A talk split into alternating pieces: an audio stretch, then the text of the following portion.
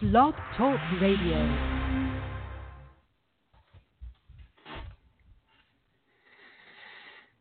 There you go, V. I just sent you the link.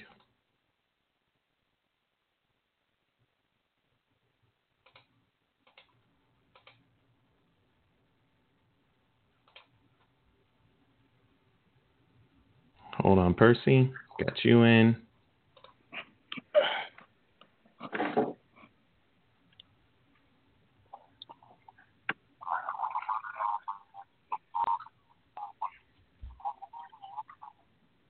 I just sent you the link. That's correct. I just sent you the link in Facebook.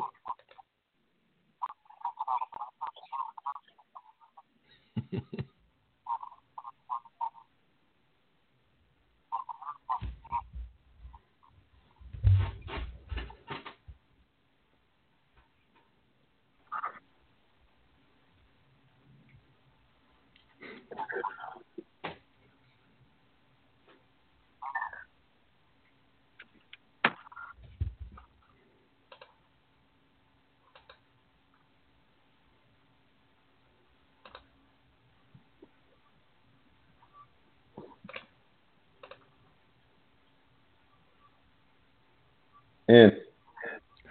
Welcome to the show, V. What's up, Big Ben? V, what's up, bro? What's going on, fellas? Hanging, man, hanging. Good One stuff. second. Good One second. I'm getting whatever you think is best. I'm getting uh getting uh contacted from Belfast right now. Raza just hit me up. Not sure why. Okay.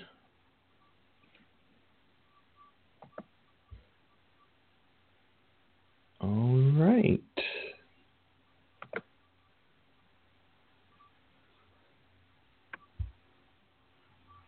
Okay. Get him taken care of. All right, you uh you almost ready to rock and roll, V? Uh, yeah. I'm All right, one second. Oh man.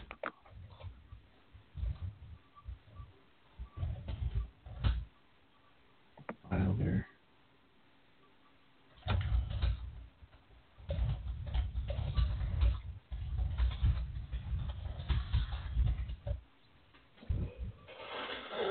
Okay. People probably listening now, like, is this show about to start?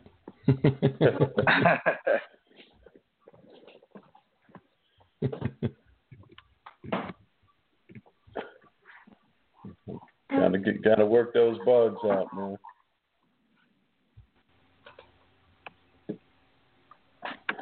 You pulling someone in, you said?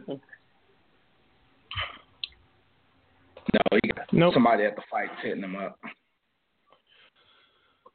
Yep. All right, V. And kick it off. All right, fellas. Finally, got got the technical glitches and all of that stuff out of the way. Now we can get ready and talk some boxing. Uh, as many of you guys out there know, ladies and gents, uh, obviously I'm Vivek Wallace, my man Ben Thompson in the building with us, Percy Crawford in the building with us. Uh, going to take it out to the heavyweight division today, uh, which there's a, a fight which has pretty big implications in it, uh, with Tyson Fury set to face uh, Francesco Pianeta in a heavyweight uh, bout that should set up a fall showdown between uh, American WBC heavyweight Deontay Wilder and possibly Tyson Fury. Fellas, before we get started and, and break down some of the other stuff, let's get your thoughts on the fight. Percy, if I can get your thoughts first, what, what do you think about this fight and, and where it could take us? Um, obviously Tyson Fury is brought in as the favorite. This guy's an opponent. I tell you what, they don't make opponents like they used to though, because if I was being if I was being disrespected like that, I wouldn't be taking selfies at the weigh-in. So that kind of lets me know he knows his place, maybe.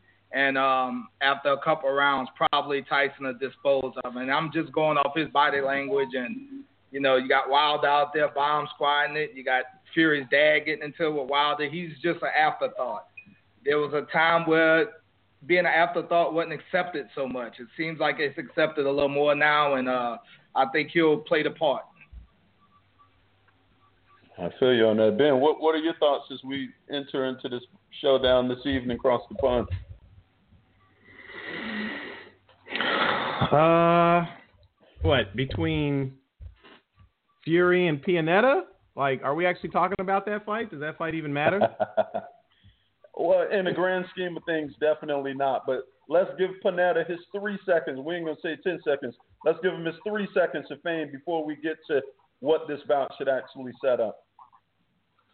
I mean, Percy just kind of said it all, pretty much. I mean, the guy is taking selfies with Tyson Fury. Seems like he's just happy to be there, kind of like uh, Sefer Seferi. So um, I'm expecting a pretty quick fight. Hopefully, it gets done sooner rather than later, so we can get to the fight that everyone wants to talk about is uh, Deontay Wilder and Tyson Fury. Why? Do you think he's got a shot, V? I don't. I, I don't at all. But I tell you what does make this bout interesting. And, and to be clear, I think both of you guys are right. It is what it is. But I'm more interested in seeing what Fury is going to look like uh, as opposed to what this bout could set up. You know, we, we know that the Deontay Wilder fight is there. And uh, not only is Deontay there physically, but we know that the fight is there and that it's going to happen. But um, this is a guy that Fury should walk over. No ifs, ands, or buts about it. Uh, this is a guy in his prime. A couple years ago, six years ago or so, he faced Vladimir Klitschko in his prime. In that fight, it took Vladimir six rounds to get him out of there. So he's six to seven years removed past that bout, facing a Tyson Fury who's been out of the ring for a minute. He did take the one fight prior to now, but uh, I guess my bigger point is I'm I'm actually more curious to see if Tyson Fury is able to make quick work of a man that should be quick work. Reason that I think that's important is because if Fury doesn't look as good as we think he should against a laydown opponent, what does that do for Deontay Wilder? It, it will become a very dangerous fight, I think, because we know he'll be up for Deontay Wilder. If he puts on a sleeper tonight, he's going to enter that fight looking like uh, you know a stronger underdog than, than possibly people will give him credit for based on a lackluster performance tonight. So that's kind of the angle that I'm thinking. What do you guys think about that? Go ahead, Dan. I mean, look, like I said, it, it, it's this guy was brought in to lose, in my opinion. I just I just um, I don't think it matters how Tyson Fury looks. To be honest with you, I mean, you know, he can look like crap. I mean, it's just what are we going to be able to tell from him fighting someone who lost to um, to um, Kingpin Johnson? Do, do you know what I'm saying? Like, I just I just don't know. This is like this is so like let me, trying me, to. Okay, let me let me rephrase it this way then. And you're everything you're saying, I'm with you 100 percent. But that's mm-hmm. why I feel Tyson has to, to look very good against him. If Tyson somewhat struggles in this fight against the guy who, like you said, lost to Kingpin Johnson, yada yada. If Tyson, if he's breathing pretty hard, if he doesn't look whatever, but if he doesn't put on a, a great masterful performance, does that not put a damper on uh, a possible fight with Deontay Wilder? I, I think it actually even hurts his negotiations with uh, with with Joshua if if he if if he looks bad in this fight and they fight him each other and he beats him. Like I think it could impact him down the road is what I'm getting at. What what you are your would hurt? Do you think it would hurt Fury with negotiations with Joshua if he looks bad against uh, Pianeta? No, no, no. If look, let me say it this way. Let me simplify it. Yeah. If, if Fury looks bad tonight, let's say he looks bad, and we're thinking, okay, damn, he should have should have gotten this guy out of there early. He didn't. He didn't look too great. Wilder faces Fury. Wilder beats Fury. Wilder will then have beat a Fury that didn't look very good anyway. How does that help him with Anthony Joshua? That's that's what I'm getting at. You see what I'm saying? Mm, yeah, yeah. I mean, at the end of the day, I don't think I don't think it has anything to do with Anthony Joshua. Um, I don't even really think it has anything to do with Deontay Wilder. I mean, for all intents and purposes, that fight is a done deal from what both sides are saying. Um, so he just has to win. He just has to win. Doesn't matter if he looks good. Doesn't matter if he looks bad. I mean, don't get me wrong. If he looks bad, then it's gonna, it's definitely gonna hurt the the Wilder fight. I mean, it's definitely gonna hurt. Um, you know, people believing that he has a shot against Wilder, but that doesn't necessarily mean people aren't going to tune in to see that fight still. Um, so yeah, I think it's important for him to have a good showing. I think it's important for him um, to to hopefully get some better, some more competitive rounds in than what he got in his last fight. Just because, you know, I just I just don't know how you prepare to face a young, confident, you know, powerful Deontay Wilder by facing someone like Pianeta or you know the guy he fought before this, Seferi. I just, I just, I, again, you know, Tyson and his team, you know, they're the ones that are in camp. They're the ones that that see, you know, how good he looks, and and they're the ones ultimately that know whether or not he's ready for Deontay Wilder. Um, you know, that's why I just, I just I don't know what this Pianeta fight is going to do for him at all for Deontay Wilder, other than fighting a big body. You know, Pianeta is at least a, a, a bigger, taller guy, so I mean that'll at least help. You know, with reach and timing and stuff like that. But yeah, I mean, as far as I'm concerned, I just want to get this fight over with. I don't really care how he looks. I'm more interested to see how he looks when he goes, you know, face to face and nose to nose with Deontay Wilder after the fight's over. So that's just my two cents. Percy, like, what do you what do you think? I'm in the same boat. I, I think, like I said, I think uh, the guy knows his role. He'll go in and kind of give as little resistance as possible. I, I am. I'm more interested to see what the nose to nose is going to be. I'm more interested to see if they're going to announce a fight and a date and a venue. You know, that's hmm. something that can be done afterwards. But um, as far as his opponent, I think he knows his role. I, like I said, at the weigh-ins, he was eating it up, man that usually isn't a sign of a guy that, that wants to win. I, I think for Tyson Fury, this was just another weight loss camp, and he's lost weight. He's 11 pounds away from what he was in, in the Vladimir Klitschko fight. So, you know, he's had two weight loss camps. I think the Wilder fight will be the real test. That'll be the real deal to see if he can still fight after the layoff. But he's already shown he can take the weight off. Now he's got another guy that he should have uh, little to no problems with. I hate disrespecting fighters, but it is what it is. And I, I'm just I'm interested to see if if if it's truly done, will we get a venue and a date announced tonight or this evening? How did you think? Yeah. How did you think? Did you see? Did you see the weigh-in? Did you see how yeah. uh, Fury looked at the weigh-in?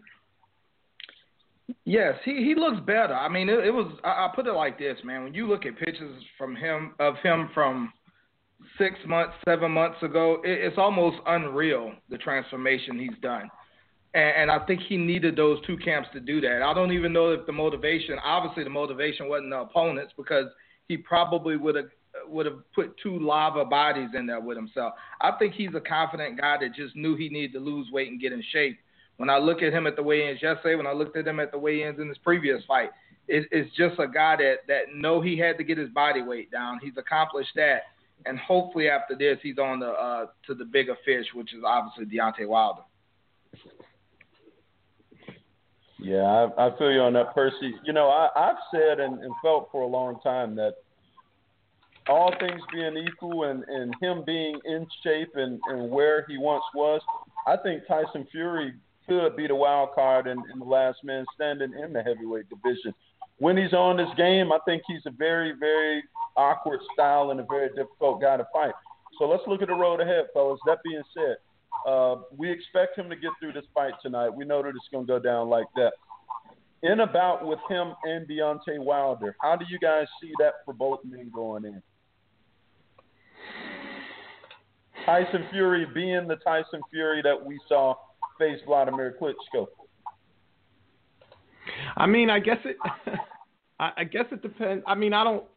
It, it, the question is, is the fight really happening? I mean, uh, like Percy was saying, I'm I'm curious to see if it actually. I mean, everybody's saying it's going to happen. There's, a couple people in the comments uh, section saying that um, you know they're they're not sure it's going to happen either. But um, yeah, I mean, I, I I, I'm just still skeptical about whether or not it's happening. I mean, I think it's going to happen. It sounds like it's going to happen, but just you know, I mean, usually we do have a, a, a date and a venue already locked down, and um, I don't know. There's just a lot of stuff. I mean, if if Tyson Fury and Deontay Wilder are fighting on pay per view in November, then it doesn't sound like Mikey Garcia and Errol Spence are going to be fighting on pay per view in November or December. That'd be rare that they actually do two back to back pay per views.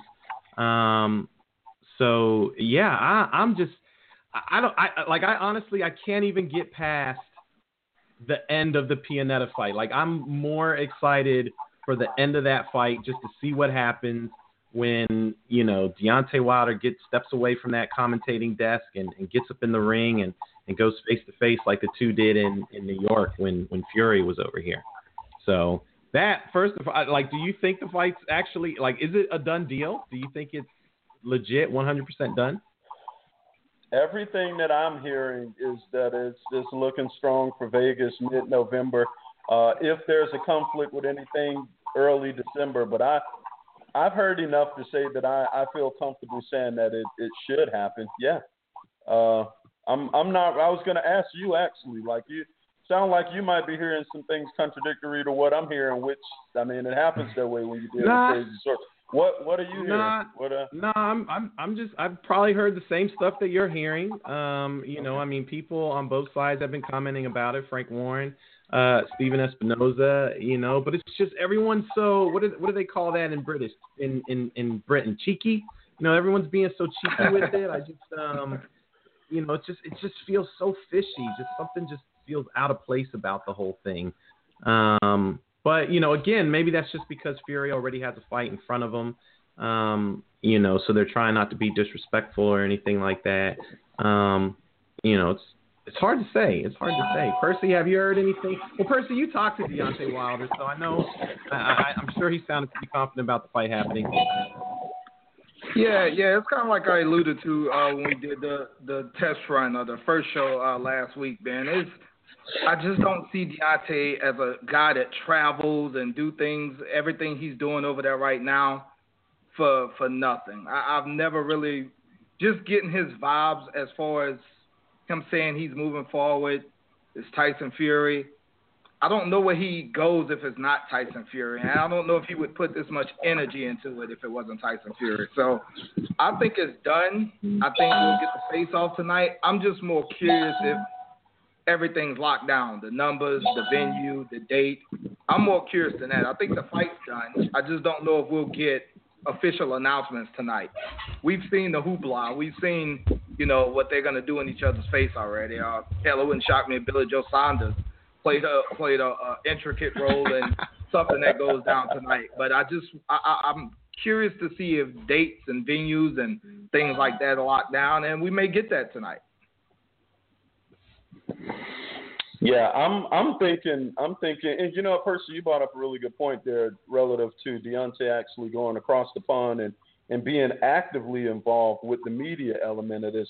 I don't think Deontay would, would be uh, would be that vested if he was if it wasn't. This is a little bit different from the situation where he wanted to go over there to try to push something with, with the Joshua fight. You remember that didn't even go down, but in this situation, you know, one thing that we mentioned in, in a previous show is that this is a fight that both guys want, and, and these are not mm-hmm. two guys that does a whole lot of talking just to be talking. I think both of them, when when they come out and go out on that limb the way that they have, I, I think you you're pretty much going to get what you get, and that's one of the reasons that I think that's a great fight. You know, so I'm I'm hoping it does happen, but all indications that I'm hearing on my end says that it is a strong strong possibility for November. Vegas. I think it, I think if Wilder's done all this and and it doesn't happen, someone's majorly pulled the wool over his eyes. I think Frank Warren and those guys had a major trick up their sleeve. I, I just don't see that happening. But it's boxing, man. I've seen crazier, but I tell you what, they're doing a hell of a job of making people interested in that fight. Yeah, well, you know what? One of you guys mentioned earlier, and I I co-signed that for Wilder to get this vested in the, the possible build up and all of that, and this fight not materialize, ain't a whole lot left for him to do other than maybe the Brazil situation. But uh, there's nothing on the global scale, I don't think, that's uh, that's going to attract the attention like this bout. You know, so I, I'm hoping for his sake that that wool wasn't pulled over his eyes. For sure. Yeah. Did you guys see? Did you guys see any of the stuff that's uh that's been going on over there? Did you see Wilder and Fury going at it? I did not see much. Uh, I, I have not. Yeah, I saw You the could- video of Wilder and Fury. I saw the video of the, the Billy Joe Saunders video. I saw the, the the Fury father, I believe it was, that got in Wilder's face. It's been crazy over there, man. What what what was your like when you saw the video? I, I know a lot. Like some people were saying, ah, it's you know, it's it's it's staged, it's WWE ish and whatnot. Like like when you saw the videos, Percy, what was your your first thought? I think if if the rumor that they've been in communication and and you know almost even I believe said they're pretty good friends, I think if that's true, then obviously it was put on to a degree. But one thing I, I love about both guys, and, and this is something that you know boxing fans could take away from is, although Fury, I've seen him kind of put on sometimes. Wilder, you could tell eh, eh, this is almost put on. These are two guys that when the bell sounds and they're in the ring, they're trying to take each other's heads off. And that's all that really matters. The hype leading up to the fight, it can be funny, it can be real, it can be whatever. I think these are two guys that can turn the friendship off or whatever it is, turn the, the bargaining chip or the marketing off, and we'll, we'll probably get a solid fight. And that's all that matters. I don't think they're to be in there, you know, tiptoeing and tap dancing with each other. I think if they face off and we actually get the fight, the fight will be pretty decent for as long as it lasted. What you what you thought, Ben? I thought it was entertaining as hell. I don't care if it was WWE ish or not. Thank you. Thank you. that that that was fun. Um, I mean, from from Wilder and and and uh, Fury going at it to Wilder and and Fury's dad to um, you know even even Billy Joe Saunders stealing the show, coming in and chunking. Uh, well, they reported that it was a chicken or something, but I, I Yeah, yeah I'm pretty I sure it was. Uh, I'm pretty sure it was a bottle of sauce or something like that. My boy, uh, our boy Roz is out there. He was actually at the hotel when everything went down. He saw um, he saw Billy Joe in the aftermath, looking pretty heated. Um, but um, but yeah, that's uh, that's insane. And I think that only helps the promotion of of Wilder and Fury because you know obviously Fury and Billy Joe are good friends. They're both um, they're both uh, gypsies. I think that's what they call themselves. Yep. Um, so um, so yeah, I mean, I, I think it's great. I think um, you know anything that's going to bring attention to the heavyweight division. Listen, I I don't think it's any different than what Shannon Briggs was doing when he was chasing down Vladimir Klitschko. Absolutely. You know, even Absolutely. even though he didn't get the fight, it was still entertaining to see Shannon Briggs roll up on Klitschko in his boat and knock him off his paddleboard, and you know to show up at the restaurants. What what you eat, champ? I eat. You know, just stealing his food and everything. I I, I thought it was great. I thought it was awesome. Um, and let's keep it real, Ben. Let's keep it real. How does Shannon Briggs know where Vladimir Klitschko is in his own country city every second of the day without a little bit of Hey, WWE hey, is I can. on? eh, no, no, no, no, Right. no. You know, what? I can actually answer that one for you guys, and I can Okay. because it's right in my backyard. Both of them live here in South Florida. Vladimir, where that happened, is is called Oleta Park. Vladimir Vladimir Klitschko lives about 20 minutes from there in South Florida. It's a nice little park, got the little rivers, whatever. Well, guess what? Shannon Briggs is about 20 minutes west of there. So Wow. for him to be able, yeah. So it, I mean, it's easy to keep an eye on somebody. These guys train right across the street from the Hard Rock down here, so it's easy for them to keep an eye on each other. I, I, I think that could have been totally legit. Uh, Well- the same well- with the restaurant they were in. So Well, I, I, here's the thing. Here's what I was told from a, a, another heavyweight contender is that I guess Shannon Briggs at the time when he was doing this whole "Let's Go Champ" movement was funded by a Russian guy that just so happened because I mean he showed up at a gym, he showed up at a restaurant in the middle of the ocean. Like you just even if you're kind of watching somebody, like I can watch Ben. I don't think I know what he's doing every second of the game. And at one point, Shannon Briggs was just too spot on. And look, I'm look, I was entertained. I don't care if someone told him. I don't care if they were talking to each other. It was entertainment. And I think we got to get back to understanding the inside of the ring stuff and entertainment, but some of the outside of the ring stuff got to be entertainment as well. And we just got to stop looking for, oh man, that was fake and this, that. Who cares? Were you hey, entertained? Well, I, I will. I will say this though. That right there is what the heavyweight division has been missing. When when you hear people say, "Man, I haven't watched them since Tyson," this and that. Who in the hell has the heavyweight division had with personality? Honestly, yeah. we yeah. Evander Holyfield had the personality of a tree stump. I love the guy. He's not going. to You're going to wow. get excited about him. You're going to get excited about what he does in the ring more than what he does outside of the ring. The Klitschko brothers, I love to watch both of them. Same story. Right now, Tyson Fury has personality that can draw you to watch his fights. Believe it or not, I said this last week. Deontay Wilder has personality to draw you to watch his fight.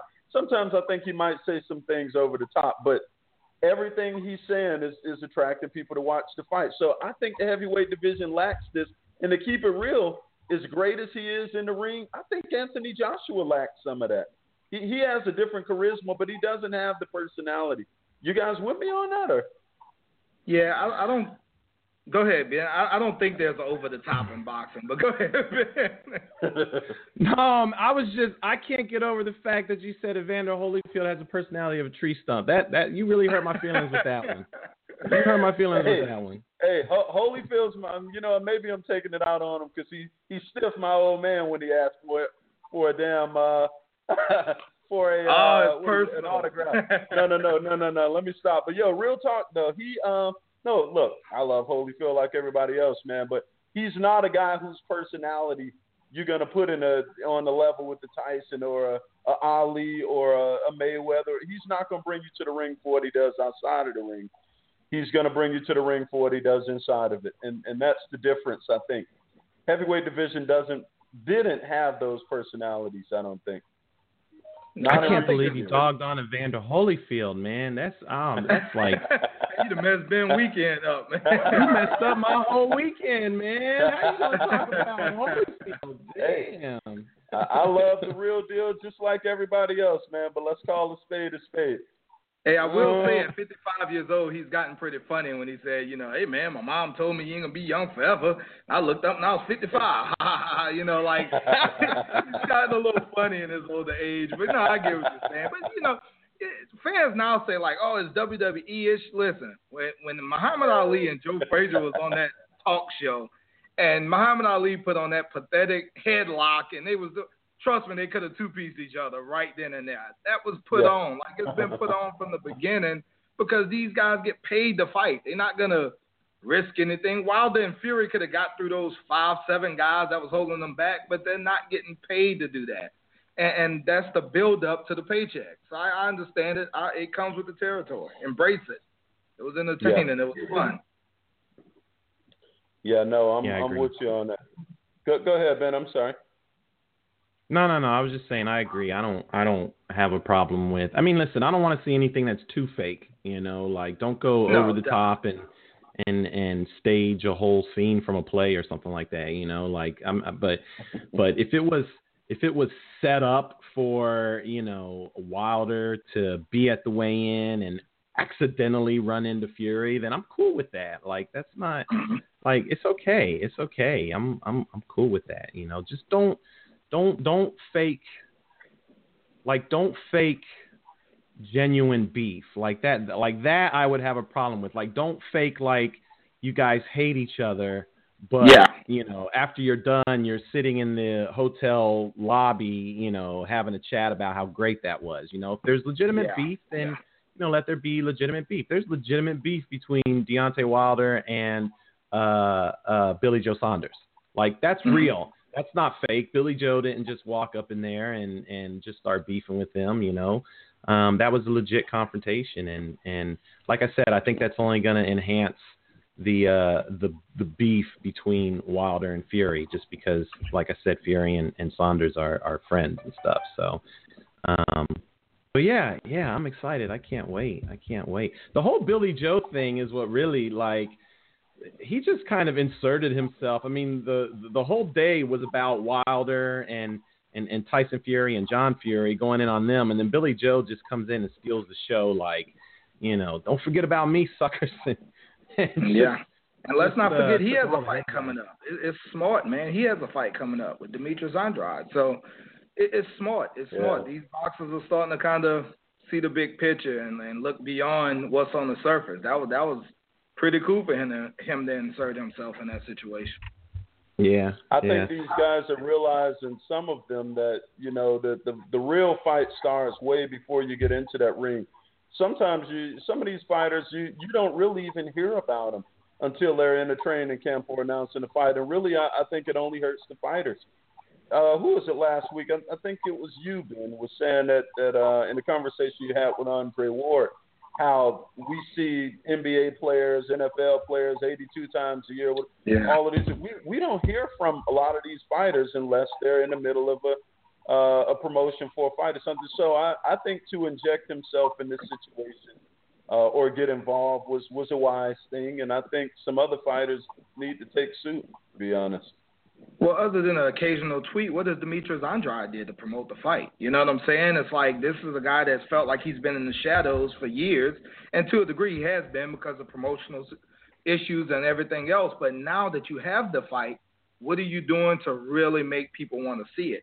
Uh, you know, skills Mm. is, is not enough sometimes, and Mm. that's not taken away from any fighter that just wants to depend on their skills. But if you want to be that next level guy, I mean, you got to understand, Conor McGregor came into our sport, if you want to say boxing, and got the head honcho in his pro debut because of what he did outside of the ring and what he did outside of the cage. You know, it's, Yeah. it's one thing to be a, I'm not trying to pick on him, but a Keith Thurman saying you want Floyd Mayweather for years. It's another thing to be Conor McGregor that kind of did things outside of the ring or outside of the cage or whatever you want to say to ignite that fire. Guys can take a lesson from that. That's kind of what Billy Joe Saunders did. He inserted himself in probably the biggest heavyweight fight that can be made right now outside of Joshua Wilder, Joshua and Wilder, and you know he he has a fight coming up. So I don't think that was by accident that he was there, and I don't think it was by accident that he tossed whatever Hmm. it was. Yeah, agreed on all points. Now let me ask. I got for both of y'all because you brought it up. V. You said you know Wilder said some things that that you feel is is kind of out of line. What is the out of line? Because right now we're kind of praising Conor McGregor's behavior. We're praising what Billy Joe Saunders did. Is there out of bounds in boxing and promoting an event or hyping up a thing? And if so, what is the out of bounds? I think personally, out of bounds in, in sports, politics, any of that stuff is family. I would start there. Um, uh, certain things, you, people, wives, their mom, whatever, that kind of stuff, I think always out of bounds. But uh, short of that, it's really hard to say, man. Uh, what I consider out of bounds might be a little much, but uh, I just, I mean, we've all been around this game so long to realize that you know, th- this ain't a common. Uh, these guys are not everyday people. So what might be out of bounds for us might be totally in bounds for them. And and I think Yeah. that fans have to understand and respect that. You're not going to hear, or maybe then again you will. But I was going to say on on the gridiron, football, basketball, so you hear some stuff too. But in boxing, if if there's going to be an out of bounds, a true out of bounds, you're going to hear it in boxing. These guys are getting in there ready to take each other's heads off. So it's a different game, I think. Ooh man, if you hear what goes on underneath that hell, I know I've said some things when I was a football player. So I don't, I don't know about that. That's why I corrected myself. I thought about Okay. some things I heard in my own damn ears. So, Yeah, I Yeah. think I think when you look at say take Deontay Wilder, Deontay Wilder is a guy with 40 fights, 39 knockouts, but he's knocked out everyone he's fought. I don't think people. Do you understand the dark place you have to take yourself to mentally to wrap your mind around going to knock another gigantic human being out? I think that's what it's more or less is. I think Deontay's a good guy. I just think he takes himself to such a dark place. I don't know if you how familiar you are be with MMA, but like the Nick and Nate Diaz brothers, no matter who they're fighting, they have to their opponent their enemy. They can't have a common ground with them. They gotta absolutely hate their opponents, and I just think that's their dark place. Um, I, I guess if if you're thinking it's a family program type deal, some things can be out of bounds. I don't approach boxing as as if it's a family program type deal. If my son and my kids are sitting watching boxing with me, they know exactly what they expect. I, I think probably the worst I've heard was when Ricardo Mayorga told Corey Spinks he's going to dig his dead mom up after he knocked him out. That's pretty raw, but guess what? Corey Spinks had an opportunity to silence that, and he did. He damn near blanked him in a fight. That's the beauty of boxing. No matter what's said, Dominic Breazeale will get his chance one day to shut Deontay Wilder up. Dominic uh, Deontay Wilder will get his chance one day to shut Dominic Breazeale up, and that's the beauty of this. It, it, can they shake hands afterwards and be cool? Hopefully so, but if not, I get it. It's combat, you know. So I, I don't know. I'm a little, I'm a little more open on things like that when it comes to boxing, as opposed to sports yeah. where you know you're playing each other two or three times a year. You got to see each other. It's a little different in boxing. Most of these guys aren't even friends. My man yeah. Graham Puba in the comment section said, uh, "Women and children are out of bounds." True or false? I think it. I think it. It depends on the context. And when, here's the thing: the only thing Deontay, Deontay Wilder said about Dominic Breazeale's kid is he hope he's present to look him in his eyes. It, it's not, and I'm not. I've never seen Dominic Breazeale's son or kid ever, so I'm just stating a, a hypothetical. it's not like he said, "I hope his cross-eyed son or his fat son." He just said, "I hope his kid is there." so, you know, sometimes people, if you say your kid, people think you're talking about the kid. He's not talking about the kid. He's just saying he hope he's present. Dominic Breazeale, on the other hand, said, "You know, you have a disabled kid." That to me mm. is a little more of a of a dig than saying, "I hope your kid's present so he can look me in my eyes." What about what about uh? Oh snap! What about um? What about Big Baby Miller talking about Anthony Joshua's mom? I might have missed that one. Time, time, yeah, I, bring me up to speed on that. I must have missed them. What, what, uh, what did he say? V, V all out of the loop. V all out of the loop. Uh, uh, Big Baby and, and Anthony Joshua were going at it, and I think Big Baby said something about uh, wanting to take Anthony Joshua's mom out on a date. That's it. wow. Okay. But it caught, but it caught mm. headlines. Like you know, those were all the questions that um, the media started asking Joshua about. You know, what do you think of him mentioning your mom? And and Joshua actually did a a double. Like Joshua didn't even know he said anything uh, he didn't find he didn't find out until a, a, a reporter said something to him, and he was like, "Wait, what? What he say?" And you could tell he got a little irritated by it. But um, I don't know. I mean, I don't. You know, saying that you want to take someone's mom out on a date or something. I don't. You know, that's one thing. And I mean, I didn't. You know, I mean, is that out of bounds? I could see that as a, a casual, but uh, a pretty direct jab. Uh, I, I don't really personally, and this is odd because I did say moms and families are. I don't know that that's the type of jab that I would take offense to. It's a lot different than you saying something else about someone's mom. That could actually be taken as a as a um, as a compliment, compliment. in some respects. yeah, so I, I don't know that I would take that as a jab personally. He wouldn't be talking about taking her on a date if he didn't think a certain way of her. You know what I mean? So mm. I might have laughed at that one, but uh, yeah, usually mothers, families. I'm I'm gonna stay away from that personally. what you yeah. think, Ben? What you think on on everything? Man, I don't care. Like, I mean, these guys are gonna have an opportunity to settle their differences in the ring. So if if you want to be the one that you know incites that wrath, then so be it. You know what I mean? You can pretty much right. say whatever you want to say. I mean, don't get me wrong. Like, I think some stuff is a little bit, you know, nastier. I mean, talking about someone's kid and, you know, just bringing up family and stuff like that. Like, that's like, damn, like, damn, really? You said that? But, um, but again, I mean, like I said, assuming that they fight, you know, the guy's going to have an opportunity to do something about it. So, um, you know, at the end of the day, you can pretty much say whatever you want. You just better know you're gonna have some heat coming at you when when you get in the ring. So I'm good with it. I'm good with it. Yeah. Um, you know the problem I, I have with it, Ben. Oh, go, no, ahead. go I'm sorry. I'm sorry.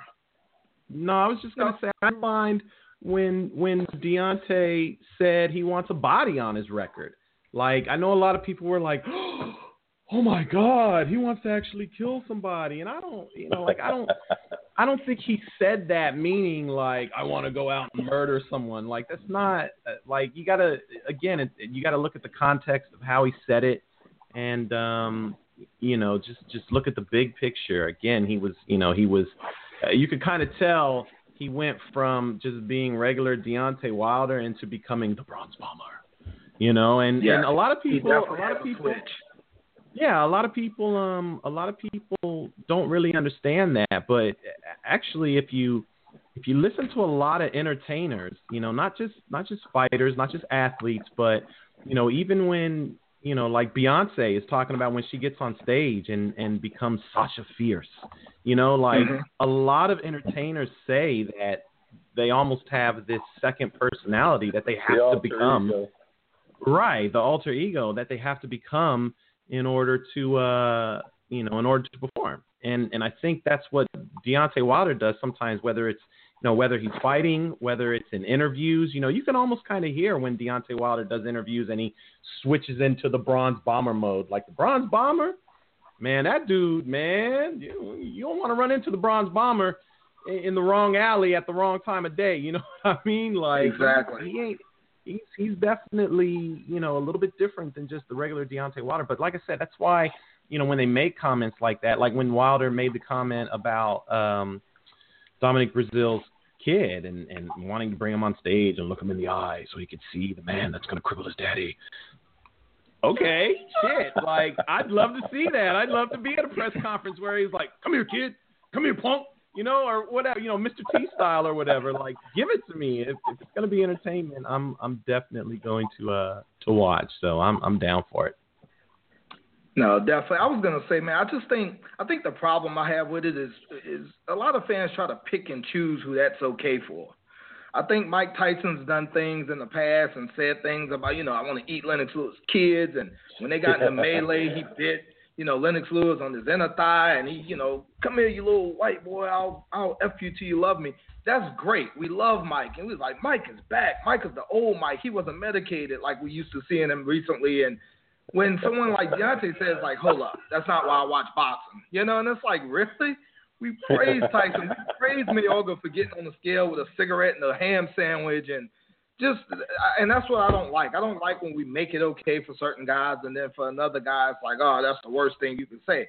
I agree with Ben. I think when Deontay Wilder says, "I want a body on me," it's it's almost like when you hear a fighter saying, "I'm training like a slave." You know, it's it's, it's just it's just a a phrase almost. Now, if it happens, I think he would feel remorse. I mean, you've seen him go over to his opponents after fights and check on them and this, that, and the other. So it's not like he's this brute, savage, just animal. But you you hear catchphrases like that all the time in boxing. I, I tell people all the time. I mean, if you were born in the 70s and you were a black man, being called the Uncle Tom by another black man might be worse than anything we've heard in boxing. And, and you know, Muhammad Ali damn near made a living doing that. So, you know, I, that's why to me there is there are no out of bounds.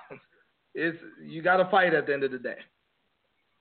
hmm Yeah. Yeah, no, I agree. yeah, I, I think Percy just brought that one home. I, I would agree. I mean, all- in, in, in all fairness, although it's some things I, I don't necessarily want to hear or think guys should say, you, you're right. And Ben mentioned it earlier as well. You know, when, when these guys are saying these things, you're doing so under the caveat that you know this guy's going to have an opportunity to do the very same thing to you that you done said about him.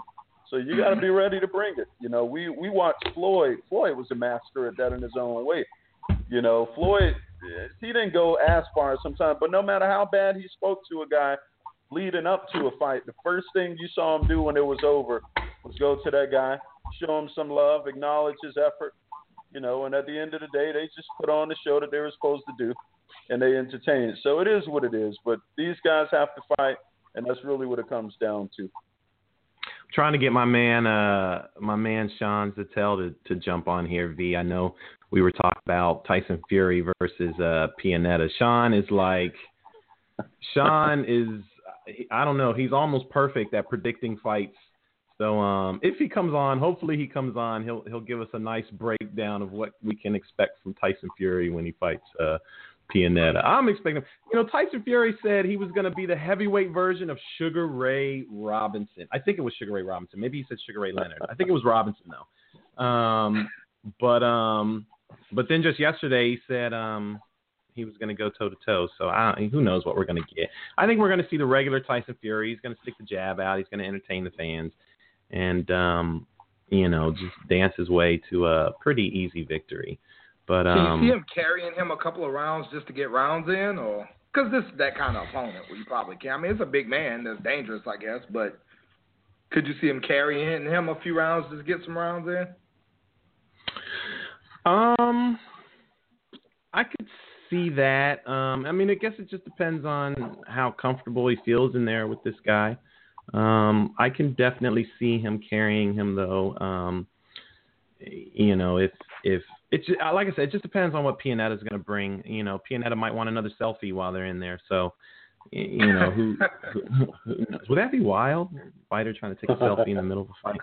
Um, but um, but yeah, I could see him probably carrying him for a couple rounds. I don't think it goes past six rounds. If it goes past six rounds, um, then I'm going to be pissed off because I don't want to wait that many rounds to see Tyson Fury and Deontay Wilder go at it. Yeah, I think Deontay but, Wilder um, would be pissed off if it went six rounds.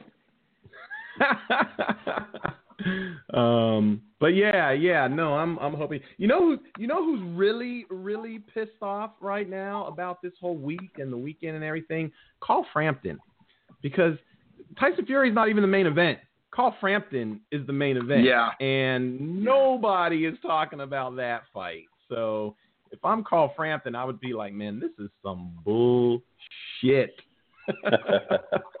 Without a doubt, I thought that when I watched the weigh-ins. It's like, geez, after the theatrics was over, you kind of forgot he was weighing in. Yeah, that was pretty bad. Yeah, he's uh he's fighting Luke Jackson, I think. I think that's who uh-huh. he's fighting.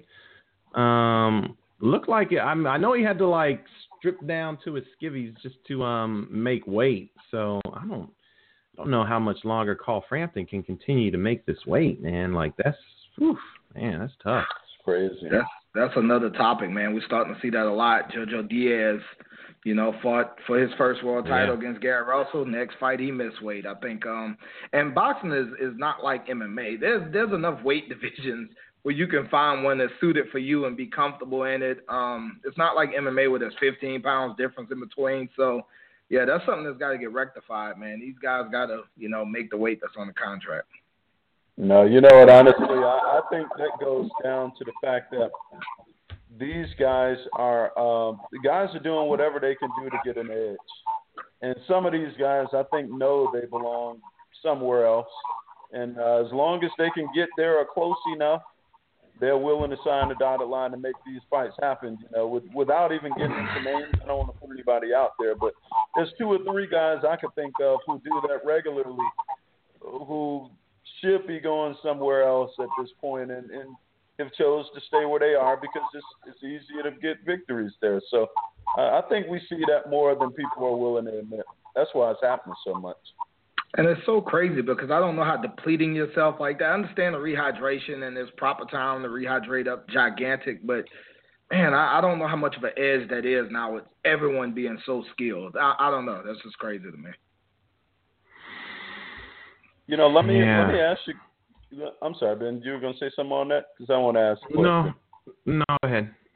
When when it comes to that whole thing with rehydrating, we look at guys. Think about some of the bigger fights we've seen, like uh, I don't know. Uh, we talk Manny Pacquiao, Oscar De La Hoya. Some of those fights where it was a crazy, crazy difference. I remember it's taking me back to a conversation I had with someone about Floyd and Golovkin. At one point, they were saying. Uh, that they could see Floyd coming back, and there was some rumbling about him possibly coming to fight Golovkin.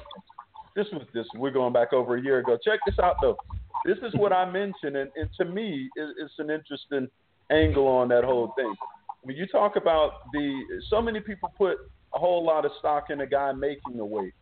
My personal opinion was that if I were Floyd taking that fight, I would let him weigh in at 160 and I weigh in at, one, at my 147 but I would cap him on the rehydration end.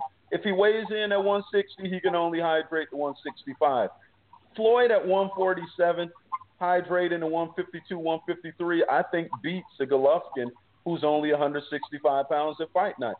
I, I think that the, I guess what I'm getting at, I think that fighters and trainers, they, I think they've approached the whole rehydration thing wrong for years. I don't give a damn what you weigh in at. Fight night, I don't want to face a man that's that much bigger than me. Would, would that strategy not make sense? Y'all see where I'm going with this?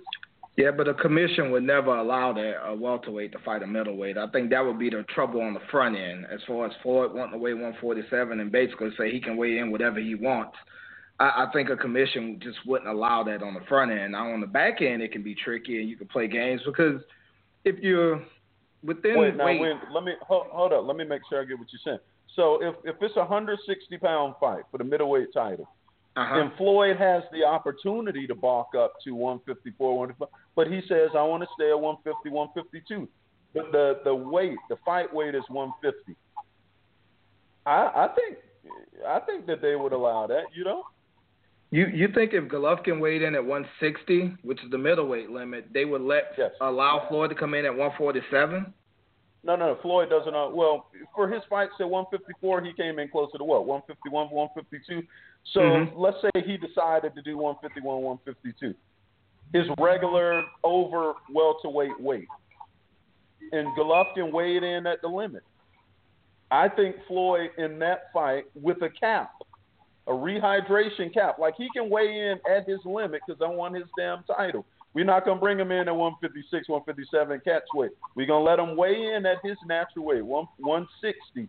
But on fight night, he can only hydrate to 165. I'm gonna weigh in at 152, and I'm probably going into the ring at 153. I think that's the way fighters should should be approaching these catchweights. I think guys been doing this shit all wrong.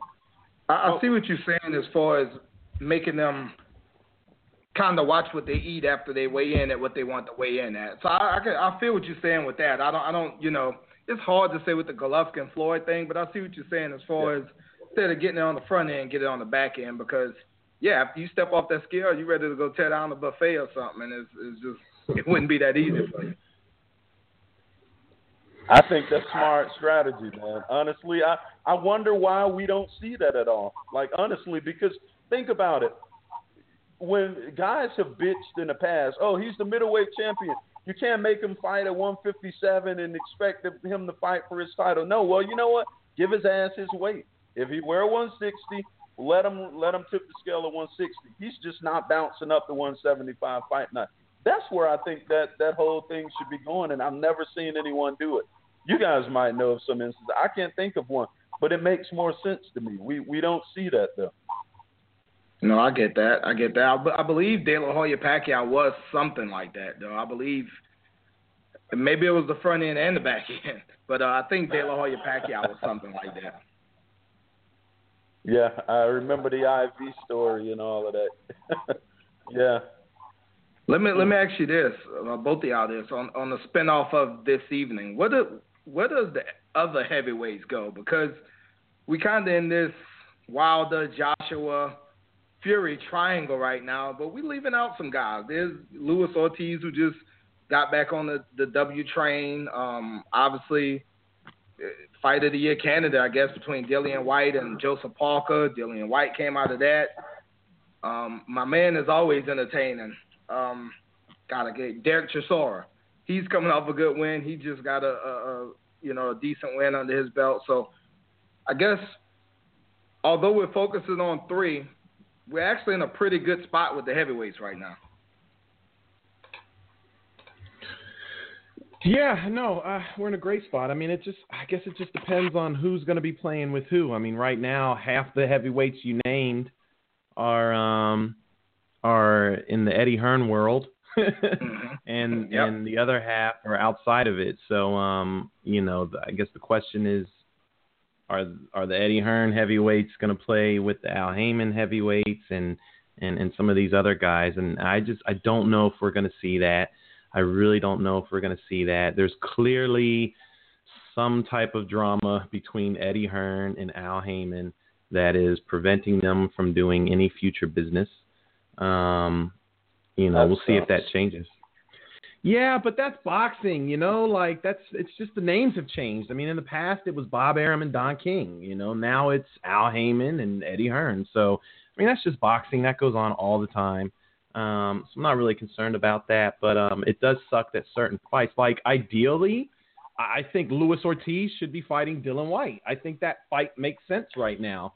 That's what I was I getting think at. so. I fight a I'm hundred saying. percent think Yep. so. I'm Yeah, no, I- a million percent right there. Yeah, I mean, I think it's very easy to sit back and look at the heavyweight division and say, okay, this guy should fight that guy now, this guy should fight that guy. Um, but it's just some of those fights are not going to happen just because, you know, we know the Eddie Hearn and Al Haymon situation. So, um, you know, I'm thinking Al Haymon, just somebody just mentioned it in the comment section. Man, it goes down in the comment section. I, don't, I know you guys aren't, uh, I know you guys aren't watching these comments, but um, there's actually been a few comments that that I want to get back to. This Fat Apples guy, I want to I want to address. He, he made the comment that Deontay Wilder's been ducking opposition, and and, and I want to come back to that. So I'm not I'm not going to forget about that Fat Apples. We we're gonna take a bite out of that here in a minute. But um, That's apples. but- That's what I'm talking but- about. Yeah, he win, he, whoever I hope the that's a female. he wins an award for originality. Fat apples. I- That's funny as hell. I'm hoping that's a female and not a dude. Like I, I, I- that's a weird name for a dude. Um, but um, but no, someone just pointed out that Al Haymon just signed uh Joe Joyce. You know who Joe, like Yeah. Joe Joyce could fight. I, I think I don't know what Joe Joe Joyce's record is. It's five and zero, six and zero, or something like that. But um, he could fight any of those guys right now. Like Joe Joyce is a legit contender. I'd love to see Joe Joyce in some of these fights. Uh, hell, you could probably throw Joe Joyce in with Luis Ortiz, and that would be a great scrap. Um, but but that's what makes the heavyweight division so exciting again is that you have all of these guys. Like, look, I don't think when we talk about the heavyweight division's back and, and all that. Listen, I don't. Let, let's let's slow down here for a second. I don't. I, I wouldn't say the heavyweight division is back to you know the Ali era where you got Ali and Frazier and Foreman and all these guys. Um, what what's back in the heavyweight division is competitiveness. That's what's back. Like all of these guys are competitive, and you can't necessarily say this guy's going to beat that guy or this guy's going to beat that guy. You know, all these guys are kind of you know fighting to prove which one really is the best, and that's what makes it exciting again, as opposed to when Klitschko was reigning supreme. I mean, God, anytime Klitschko would fight, I think everyone would be like, oh, great. You know, like you kind of already knew what was coming. Yeah. The jab and grab, unanimous decision. You know, and, and, and I think that's what was so boring about it. But now that the competitive the competitiveness is back, um, you know, I, I, I just I just think that's what's exciting about the heavyweight division. I mean, look, just look at uh, who did you just say, Percy? Derek Chisora and Derek Carlos Chisora. Packham. I mean, I, you know, I know, I know, Chisora got the win, but it wasn't an easy win. You know, that was a fun, exciting fight. Um, you know, Joseph Parker. I mean, even though Dillian Whyte got the win, it wasn't an easy win. You know, that was a, A fun, competitive fight. Yep. Right, right. And I think I think let me no matter what you see going forward, that's what you're going to continue to see are close competitive fights. I agree. Yeah, let me let me ask you guys this though. I mean, when when we think about, and and it's true. I mean, it's a resurgence of, of watchable heavyweights now, which we haven't seen in a minute. But I heard one fight fan say this, and this it was an interesting observation and one that I don't want to agree with, but I kind of have to. He was saying that the reason that today's heavyweight division is back or you know seems more interesting is because you have a, a whole group of guys and there's really no true no great separation from those considered elite from those who are right below them. And when i thought about that when we think about the the golden years ali you know all of those guys foreman those guys were going to beat any b level opponents no matter what but we knew who was going to end those fights with the hand raised. In this era we'll take the two the top two. We have wilder and we have uh, joshua. This this particular fight fan's position was either one of those or both basically both of those guys have certain vulnerabilities that could could make them an easy loss on any given night as well as an easy victory. Do you guys feel that this era is is more competitive because there is no true separation or do you like what what do you guys think about that perspective? You want it, Mm, Ben? I'll get a second. Go ahead. No, man. go ahead, P. No, go ahead. Um, I actually think, I mean, I can see what he's saying. Here's why I think we're back interested in the heavyweight division is because with any weight class, especially the heavyweight division, there has to be two giants, figuratively speaking. I don't mean they have to be six eight or anything like that, but they have to be two giants that we eventually want to see fight one another. People forget when Lennox Lewis was beating Michael Grant and and you know guys like that. Those guys weren't great heavyweights, but we all wanted to see Tyson Lewis at some point. It's almost like the culmination of that fight potentially happening made us interested in, you know, Lennox Lewis beating guys like Andrew Golota and people like that when they weren't world class heavyweights. We we kind of get that confused sometimes. If you look back, and I'm not saying Lennox Lewis didn't have a great resume, but if you look back at some of the guys that Lennox Lewis was just punishing, we were only excited he was punishing them because the potential of, of a Mike Tyson fight was still there. Well, now we finally have that again with with Wilder and Joshua. If if Dominic, if I'm sorry, if, if Deontay Wilder was knocking everyone out, and there was there was no Anthony Joshua at the end of it, we'll still be like, man, he's knocking people out. The heavyweight division still sucks. I mean, this, this, and this. You always have to have those two guys at the end that we hope potentially could get in there and mix it up. And I think that's where we're back at with the heavyweight division. It kind of piggybacks on what Ben was just saying about there's so many more 50-50 fights, and then out of all of those 50-50 fights, we have these two giants that we hope can eventually work it out and get in with each other.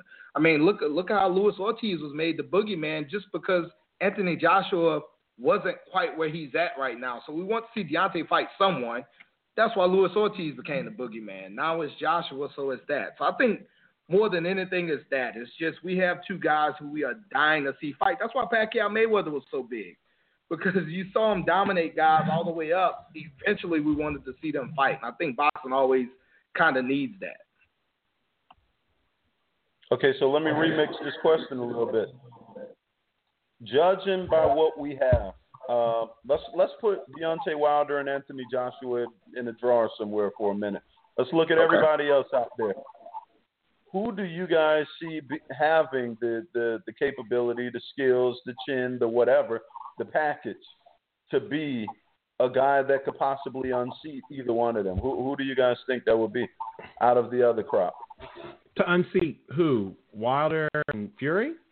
I mean, Wilder, Wilder and and Joshua?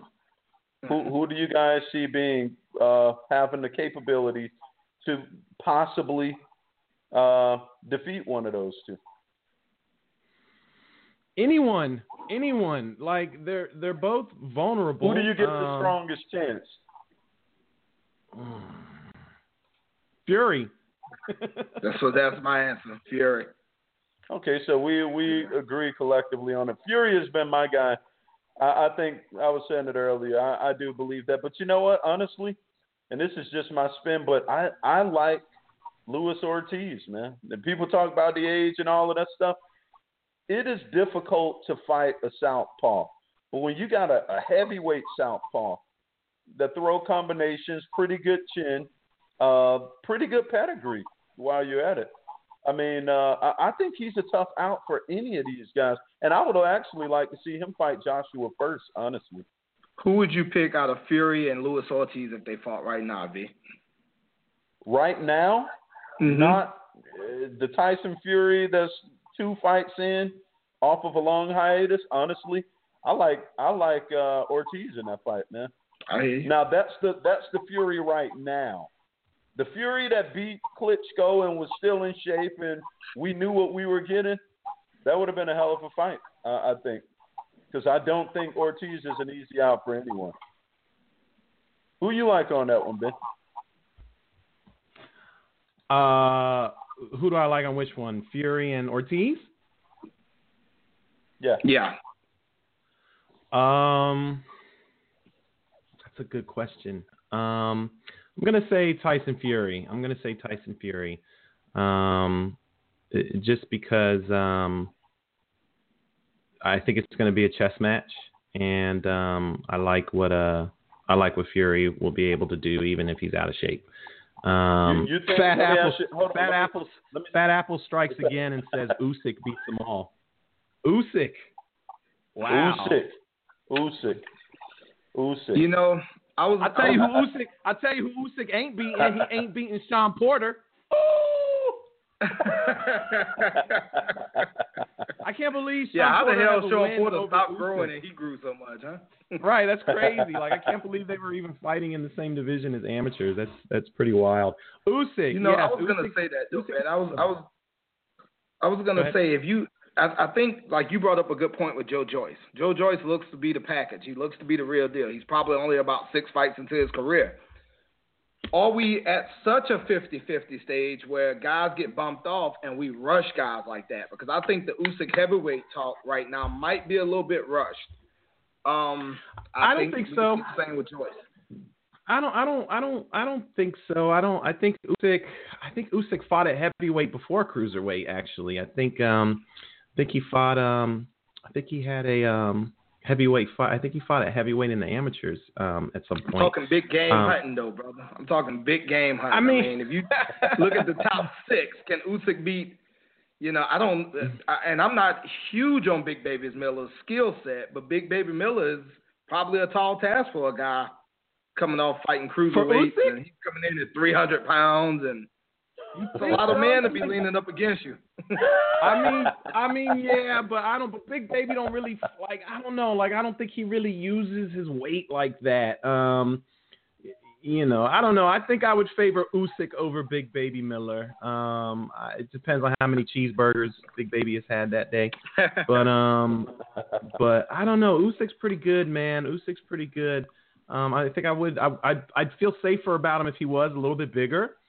Um, just because heavyweights now are so big, man. They're so, big. That's like what I'm saying. That top six, and you know, I, I think about a guy that's fighting tonight, Bryant Jennings. Like he had so much Mm. promise, and it's almost like he got rushed, and now he's trying to put the pieces back together. And I just don't want to see that with some of these guys because of these 50-50 fights. Unfortunately, now a loss and you're forgotten about. So one of these 50-50 guys lose, and we're moving on to the next guy. Like bring on some cruiserweights and Joe Joyce and guys like that. And I just, you know, we got time. We have time.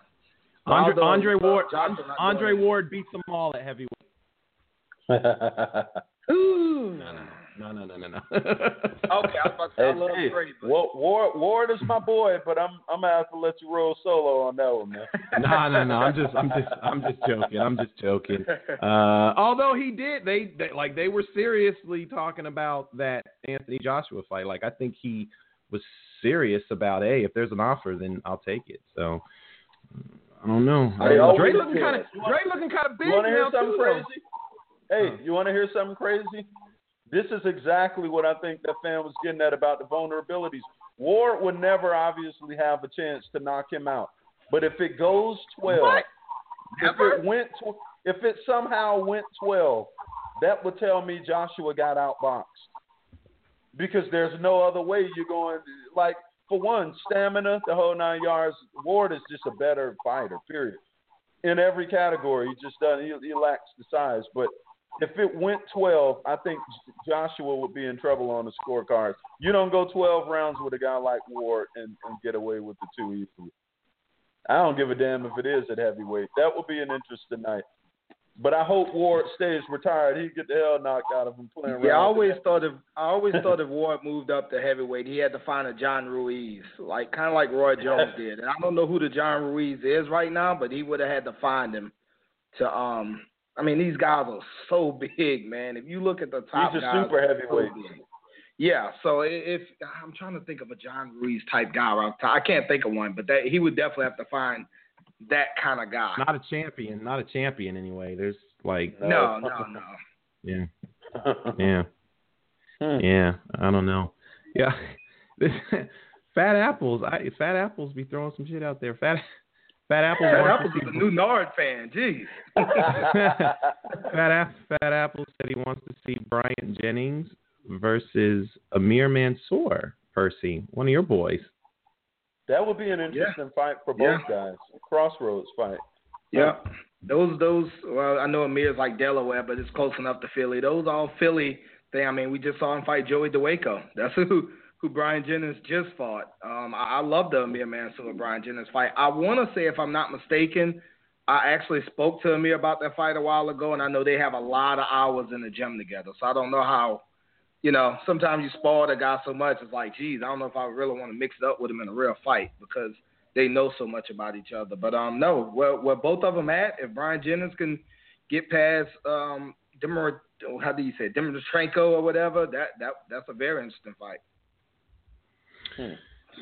Yeah, yeah. Oh, look There's who Sean. just jumped in. Look who just jumped in. My man Sean. What's up, Sean? Actually, you might not be able to hear us. I don't think you're on uh I think you're on uh you're on Google Hangouts, but you're not on Blog Talk, Sean. So you need to jump into Blog Talk real quick. I'll send you the link though. Hold on. I'll send you the link to Blog Talk and we'll get you in. One second. Yeah, I forgot Bryant Jennings is fighting too. Dimitrenko? Yeah, yeah, Dimitrenko. Yeah. Yeah. And that's a that's not a. I mean, again, Bryant Jennings two twenty five. I think Dimitrenko was two fifty six. It, it's a it's a big man's game, man. And I think it's starting to. You're starting to see. I, I, I've always said I kind of see that with the one fifty four pound division. You're starting to see the Jarrett Hurds and the Jermell Charlos and Yeah. some of those smaller guys. Just, I mean, like Lara. It's almost like Lara don't stand a chance there now because he's so he's looked at as a small junior middleweight, and it's the same with heavyweight. Not saying that size is everything, but man, when I saw Bryant Jennings weight and Dimitrenko's weight, that's a that's a huge difference, man. yeah. Yeah, that's that's a lot to give up 20, 30, 40 pounds to a guy. nearly. Absolutely. And Jennings Hmm. is a vegan now, or a vegetarian, or something like that. And I'm not knocking that. I don't know the the the goods and the bads with that as far as being a fighter. I remember when Timothy Bradley did it, he hated it. He, you know, he eventually came right off of it. So hopefully that's not something that's you know weakening weakening him or anything like that. But I know that's something he's incorporated. And um, I even want to say Charles Martin experimented with it. I don't think he stayed with it long. So uh, maybe it's something to that, but I, I you know, I'm I'm interested. I'm interested. Uh, spectator tonight for sure. It's, it's funny you say that, Percy. I, I remember reading a uh, interview with Golovkin, who was saying they were asking about his power. He was saying the power is from beef. He's a, he's a heavy beef eater. And I, oddly enough, I've heard that from a lot of guys. And uh, here's what made me think of it, though. I, I don't know if you guys knew this. I grew up a vegetarian for the most part early on. And uh, I mean, now I still do my chicken, my fish, whatever. But uh, I will tell you, from a, a strength standpoint, there's a hundred percent difference when you're eating beef and, and meat regularly as opposed to when you're not. I didn't feel as strong, a hundred percent. So Yeah, you, you got to think the protein that comes in some of those meats are, are there for a reason, and you know, it's yeah, especially when you're doing something physically demanding like fighting, and I mean, just the training to get ready for a fight is unreal. So yeah, I, I would definitely lean towards you know eating meat as opposed to not. But maybe it works for Bryant Jennings. Everyone's body is different. definitely. Yeah. Hold on. Let me get Sean to mute his. That's Sean. I gotta get him to mute his Google Hangouts. That's all. I'm like listening to myself. It's kind of cool. I know I can hear. That's what the hell happened to me last week when I screwed up the broadcast. I was hearing myself, hearing myself late. I think he's good now, though. Yeah. No, maybe No, not. he- not yet. No, He's he working on it. mute on He'll be Yeah, all right in just a second. second. There, There, he goes. go. Oh, There we nope, go. you just took it off.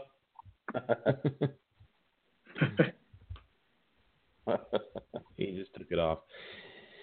Yeah, no, a lot of heavyweight action going on. So, um, you know, we'll see. Uh, we'll see what happens. But I, I really, like I said, I don't really care about this Pianeta fight other than getting through it, so we can see um the Deontay Wilder Tyson Fury show.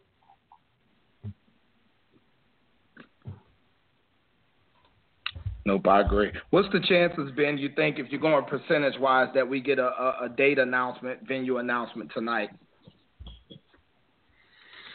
Mm,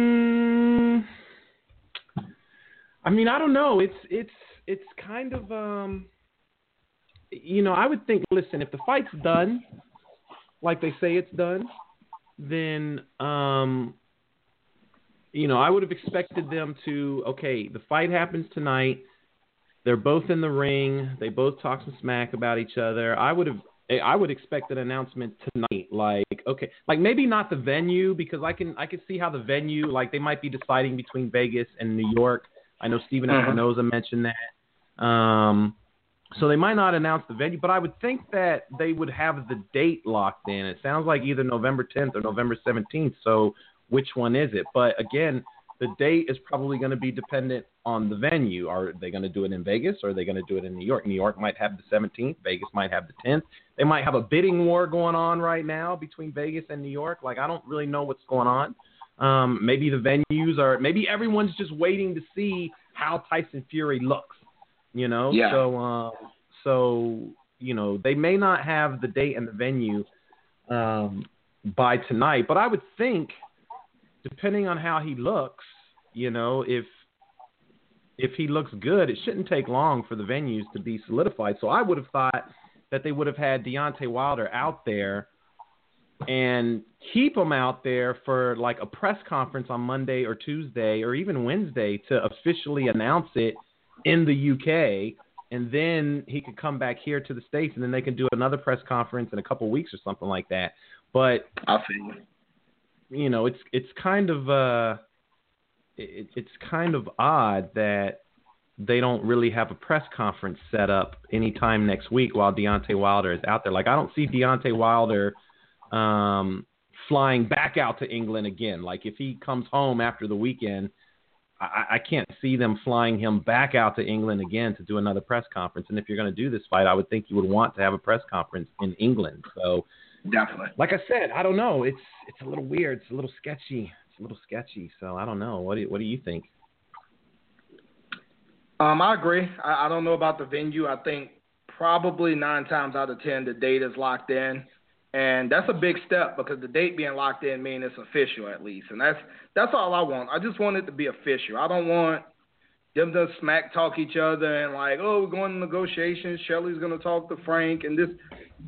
At least give me a date because otherwise, uh, you kind of alluded to the whole show, Ben. What's the point of us watching this fight? And I hate to say that because I'm a fight fan and I watch fights, but you know, what's the point if we're doing all of this for another face-off smack talk and have your guy call my guy and let's get it done? I don't want that. I want at least something locked in tonight.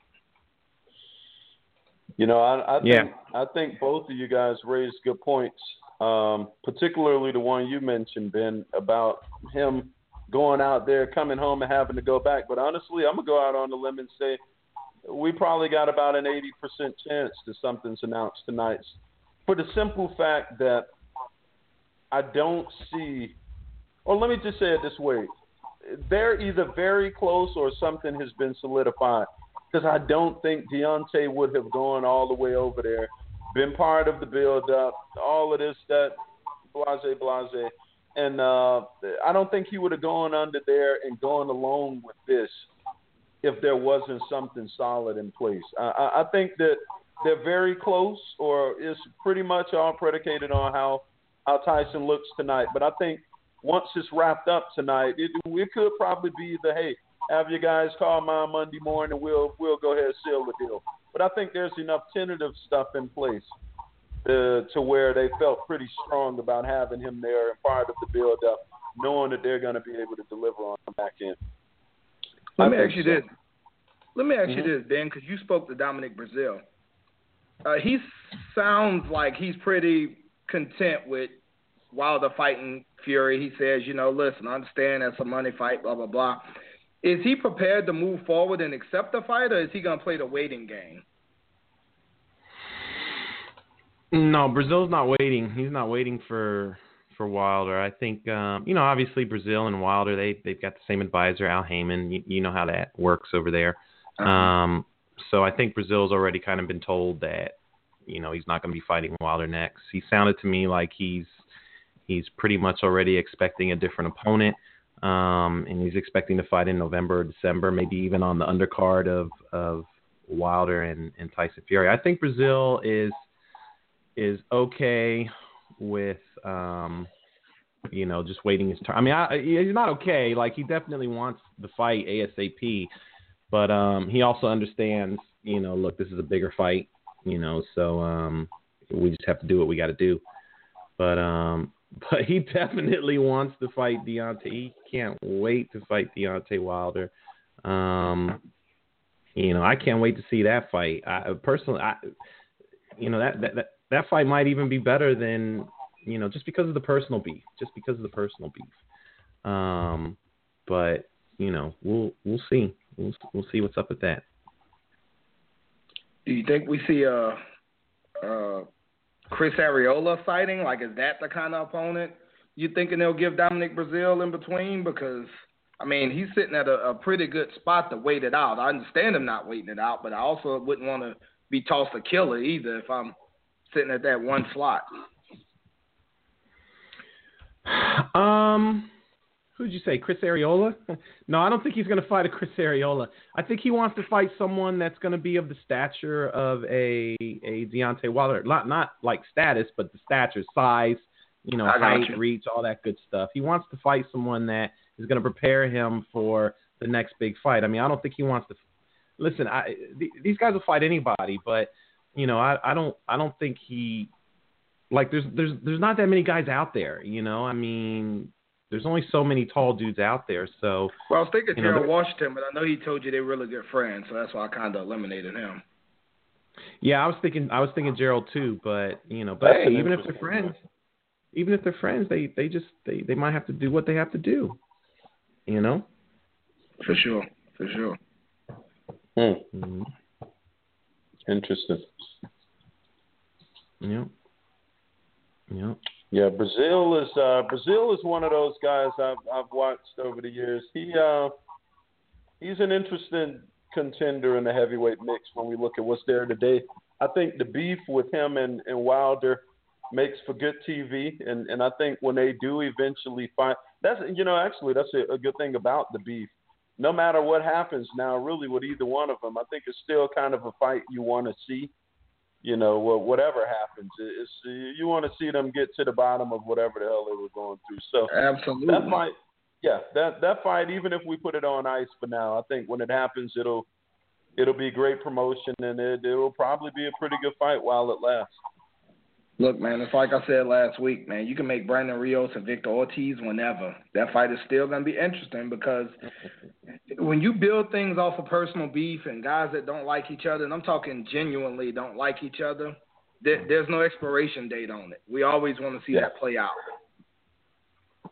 Oh yeah. Somebody asked. Somebody asked if there was going to be a press. I don't. I don't. From from what I heard, there's no press conference planned for for Tyson Fury and Deontay Wilder in the UK.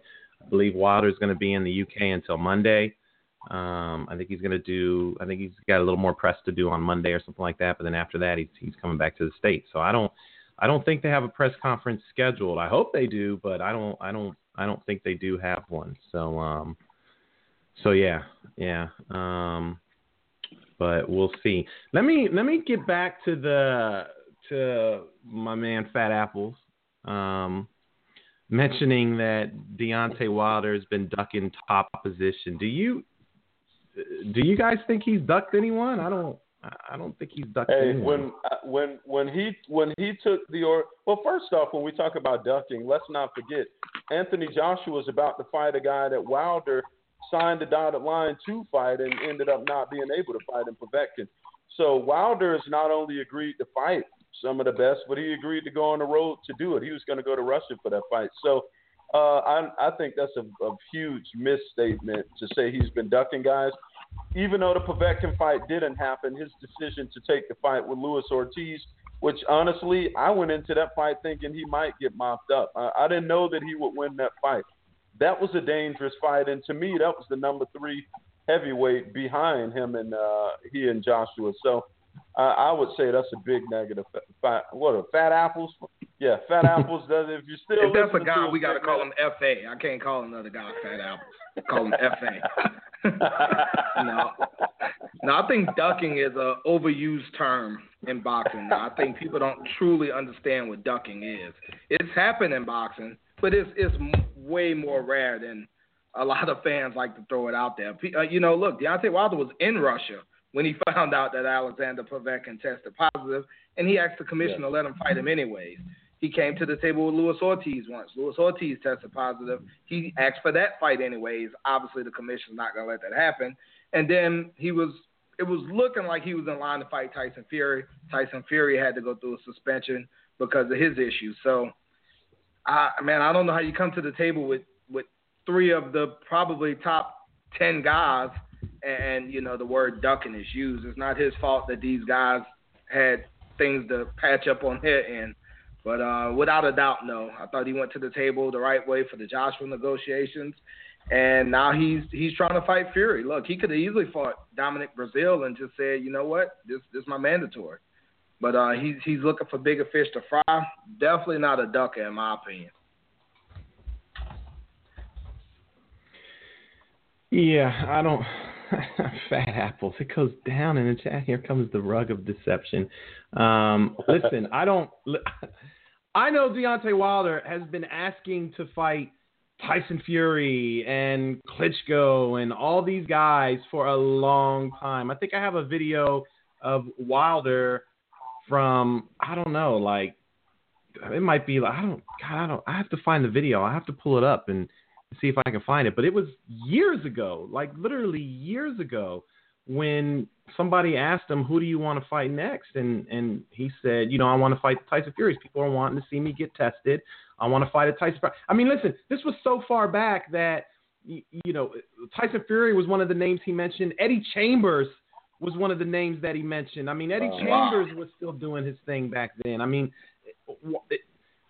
Wilder is not ducking anyone. Ducking someone is like, you know, Riddick Bowe tossing the title in the trash and saying, you know what, I don't want to defend this title anymore because I don't want to fight this. Like, like, like yeah. that's ducking someone.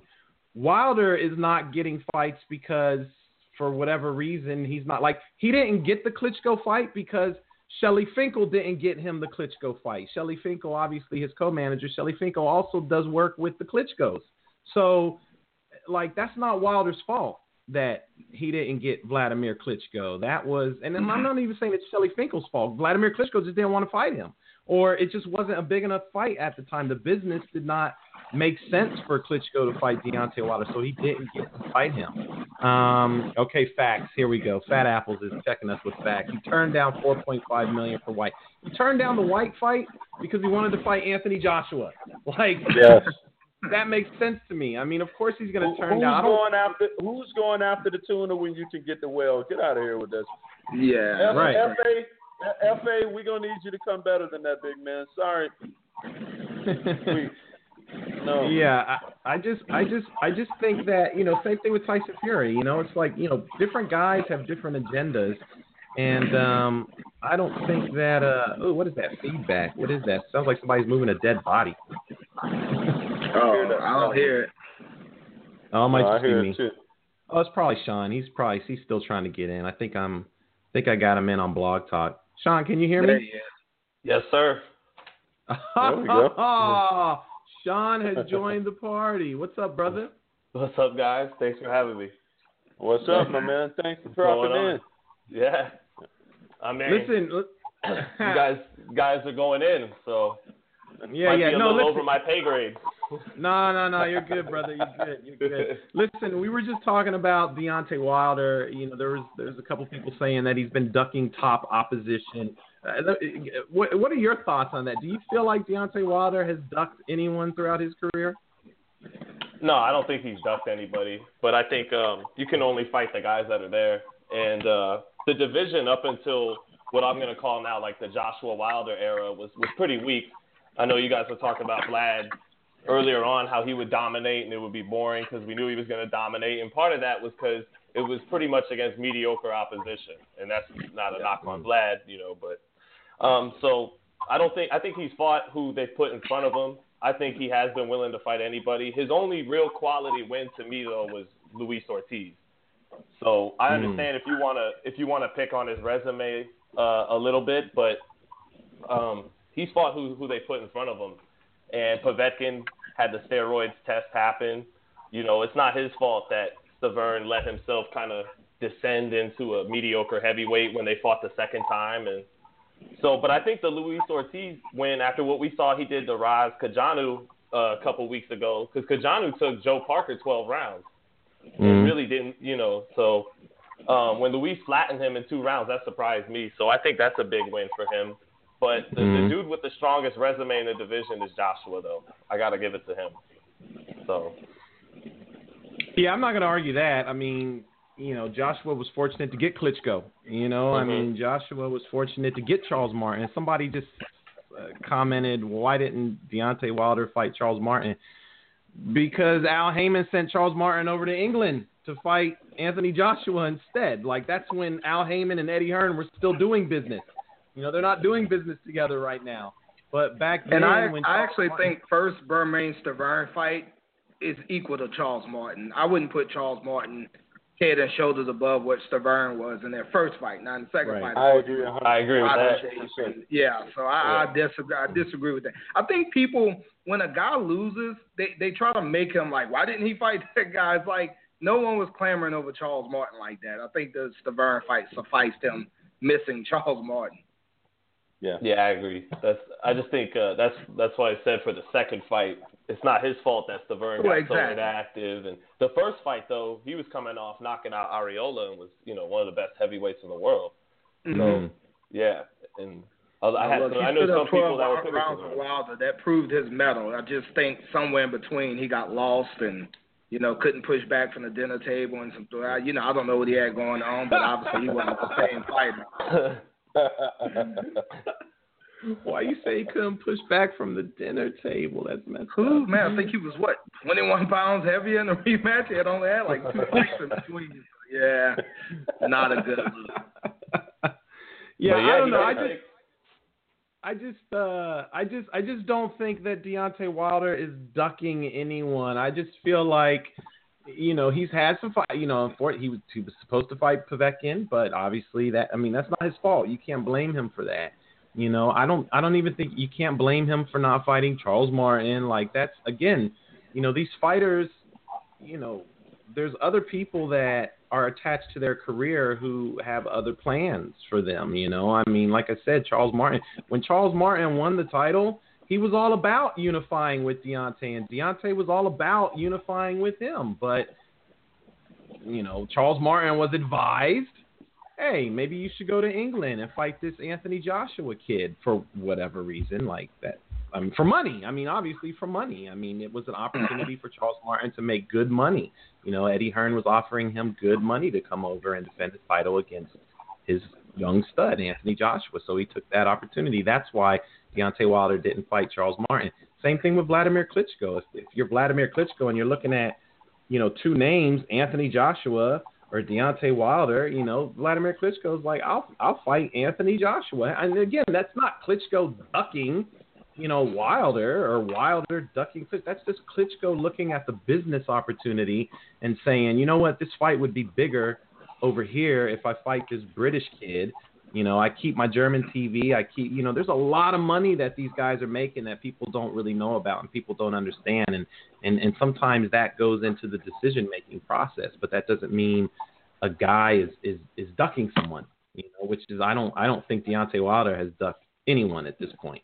Um, so I think he gets a bad rap for that. Uh, and hopefully this Tyson Fury fight comes through so he can get. I mean, even if that fight happens though, assuming it's gonna happen, and and and Deontay Wilder wins, he's not gonna get the type of credit that he would have got a couple years ago fighting Tyson Fury because everyone's gonna say, you know, Tyson Fury, oh, you know, he, he was only on his third fight from the comeback, and you know he was too busy losing You all know the weight, and not gonna get the credit. You know, you, you know why that doesn't work for me though, because the biggest name on Joshua's resume, although it's a legendary name, but that's that's somebody who had been out of the ring and inactive as well. I don't. I know that logic, and I Yeah, yeah, but he wasn't But it- 350 pounds either, though. No, fair. That's that's very fair. But I, I mean, you're right. In all fairness, that's that's what's going to happen. I'm just saying. I I don't care for that logic personally, but That's that's pretty much the way it's going to be viewed if if he wins. I actually think fight. it's the, I actually think it's the way the fight plays out. I think if Joshua and, and Vladimir wasn't such a barn burner, we would have heard that. Oh man, Vlad was inactive. You know, he's old. He's in his forties. But the fight was such a good fight that it kind of eliminated any criticism. Let So me let me throw, let me But let me throw this one out to you guys. Let me ask this though: Had that fight happened with uh, with Klitschko before he took the time off, how do you think that Joshua fight would have played? Do you, do you think it would have ended the same? I And, and this is just a question. I'm well, not I don't like to to prove do that. Yeah, I don't like to do that. No, I- that's that's taking credit away. I, no, no, no. But that's what I'll I'm saying. it. I, I don't. I don't want to do that. Joshua won. He got off the canvas and won. That was a hell of a victory. I'm Mhm. just curious to know what you guys think with the active Klitschko, bro, uh, Vladimir Klitschko against Anthony Joshua at the time. Do you think that it would have ended the same? I Same think fight. Same I, fight. thi- I don't know. Yeah? I think that uh, I think that Joshua fought the best Klitschko we saw in years. Like I think Yes. Klitschko showed up. That's a good point. So That's a I, good point. He he I- fought I- very well. He did some things in that fight actually that surprised me. You're right. He he fought a hell of a fight. Me too. He I did. just I, I, that was the best I saw Klitschko look since like the Chris Byrd days, and you know uh, hi- when he's knocking No. out Calvin Brock and stuff. You know. Yo, not to change the subject, but Sean, you're in Vegas. You were just at the Nevada Boxing Hall of Fame meet and greet yesterday, where you saw some dude that looked like Bernard Hopkins, 165 pounds, Chris Byrd. Wow, is that insane? That dude is skinny as hell right now. I, I was I was it it was crazy for me to see Chris Byrd and Lamont uh, Lamont Brewster because I'm I'm like six one, one seventy five, and these dudes were my size. Like, and for and so for me to be like, wow, really looking at Lamon Brewster, who's literally about six foot tall, and thinking he this dude knocked out six six, two hundred fifty pound Vladimir Klitschko. I don't know. That that just tripped me out that these guys were they really were warriors, Chris Byrd and Lamon Brewster. They they were fighting guys a lot bigger than themselves. Um, but yeah, I was like, just just when I saw Chris Byrd looking that skinny, the first thing I said to him was, "Wow, you really were a middleweight." Because uh, you know he won he won the silver medal in what was it, the '88 or '92 Olympics um, at super middleweight. So it do, so Mm. the guy won it at I think in the amateurs it's like 165 or something at super middle, and then he jumps all the way up and he started talking to us about Ike Ibeabuchi and I know we got that all up on the site, but it, it was Yeah, I know. I know V, you might be looking crazy, Percy too. I don't know if you saw the video, but man, Chris Byrd. Oh, I saw it. Yeah. Oh my God, he! lo- I thought it, I literally thought it was He looked a Bernard. Hopkins. Yeah, like I, I mean, you know, when when Sean panned the camera over to this guy with this, you know, speckled gray beard, just I I legitimately thought it was Bernard Hopkins that was walking over, and it was Chris Byrd. I was like, oh wow, that's crazy. It's hard to believe that. Yeah. You know, at one I'm, point I'm he friends was with a heavyweight. Tracy. I'm friends with Tracy Byrd on Facebook, so it wasn't as much of a shock. She's put a few, oh look at Grandpa with his grandkids. I'm like, wow, look at Chris Byrd, man. Yeah, yeah. But those crazy. guys are warriors, man. To be fighting the, guy, the the size of the guys they were fighting at at only six foot, that that's crazy. Man, I thought the same thing when I met Ernie Shavers. Man, I don't think I'm only five nine. Ernie Shavers is about my size, and to think of some of the guys he knocked out and hurt and knocked down is unbelievable, man. Mhm. Mhm. Yeah. But but My bad. we were Didn't mean talking to change the subject. But we were talking about uh, Fury. You know, I, this this I, I always get flack for this. Like I will, if I I'll call it like I see it. If my eyes see that your speed or you're not as sharp as you were in the past, I, I gotta call it. I gotta be like, hey, that's not the same fighter that that you uh you know um, Shane Mosley against Floyd. Um, Mm. man, there's so many examples of different fights I've seen. I thought I thought Bernard Hopkins when he fought Jermaine Taylor, he wasn't the same middleweight he once was, and he needed to move up Mm. and wait to rejuvenate himself, and he did. So if Fury looks like shit today, and then against Wilder, I'm I, I gotta be like it, it wasn't the same Fury. Just like to me, it wasn't the same Klitschko that Joshua knocked out that Wilder beat or the uh, Fury beat. You know, Mm. it's not me taking credit away from Fury. It's just Joshua showed up, a, or, uh, Klitschko showed up a different animal when he fought Anthony Joshua as opposed to when he fought Tyson Fury. That Tyson Fury loss put a fire under his ass and made him fight the way he used to, not just jab and grab, but jab, jab, one, two, and then grab, or you know. Mm. But and so, I mean, if it if it turns out that Fury, because Fury to me, it's not like when he came back. What was it in May or June? It's not like he looked like. Uh, not all three year layoffs are the same. You know, Mhm. when Yeah. when Muhammad Ali came back, when Felix Trinidad came back after three years, and they destroyed Jerry Quarry and Ricardo Mayorga. Now that was a comeback. What Fury did was Mhm. pitiful. Was pitiful the way he looked through those four rounds. and then in the fifth round, he got a guy out of there who wanted to go home. Right. And, and just, you know, yeah, well, you know that that's that's a really interesting point. That was actually what I was getting at earlier, fellas.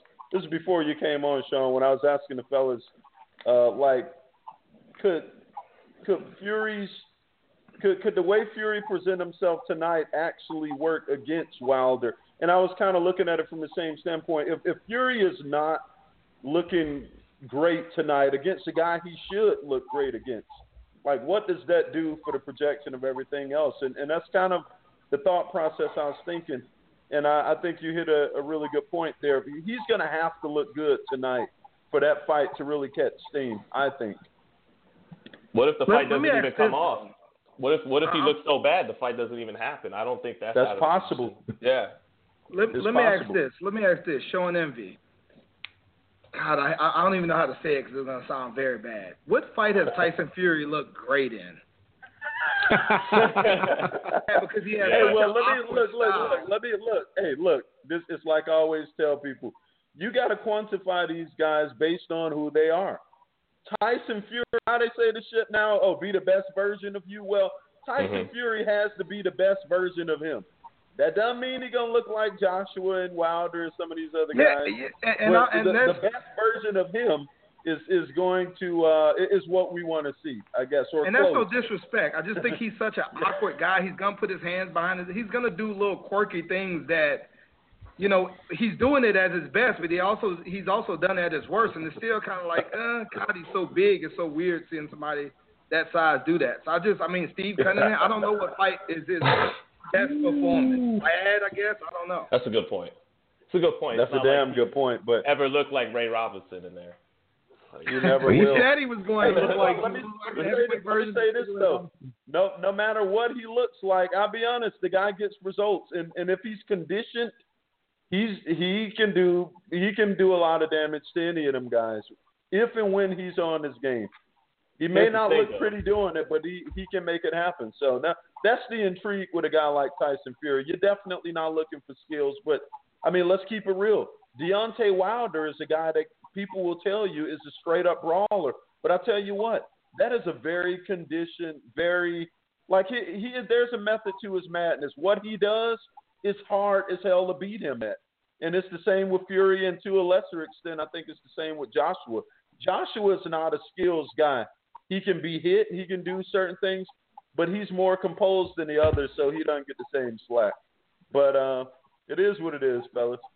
The thing with me though is to point out the obvious. How can we really expect Fury to be his best self after what he put his body through for three years, putting on all that weight, doing lots of cocaine? I mean, Mm. man, I don't know. I just, I, the, I, I it, when Andre Ward was on his layoff, he wasn't doing that. When Felix Trinidad was on his layoff, he wasn't doing that. I'm sure, you know, Ali wasn't doing that.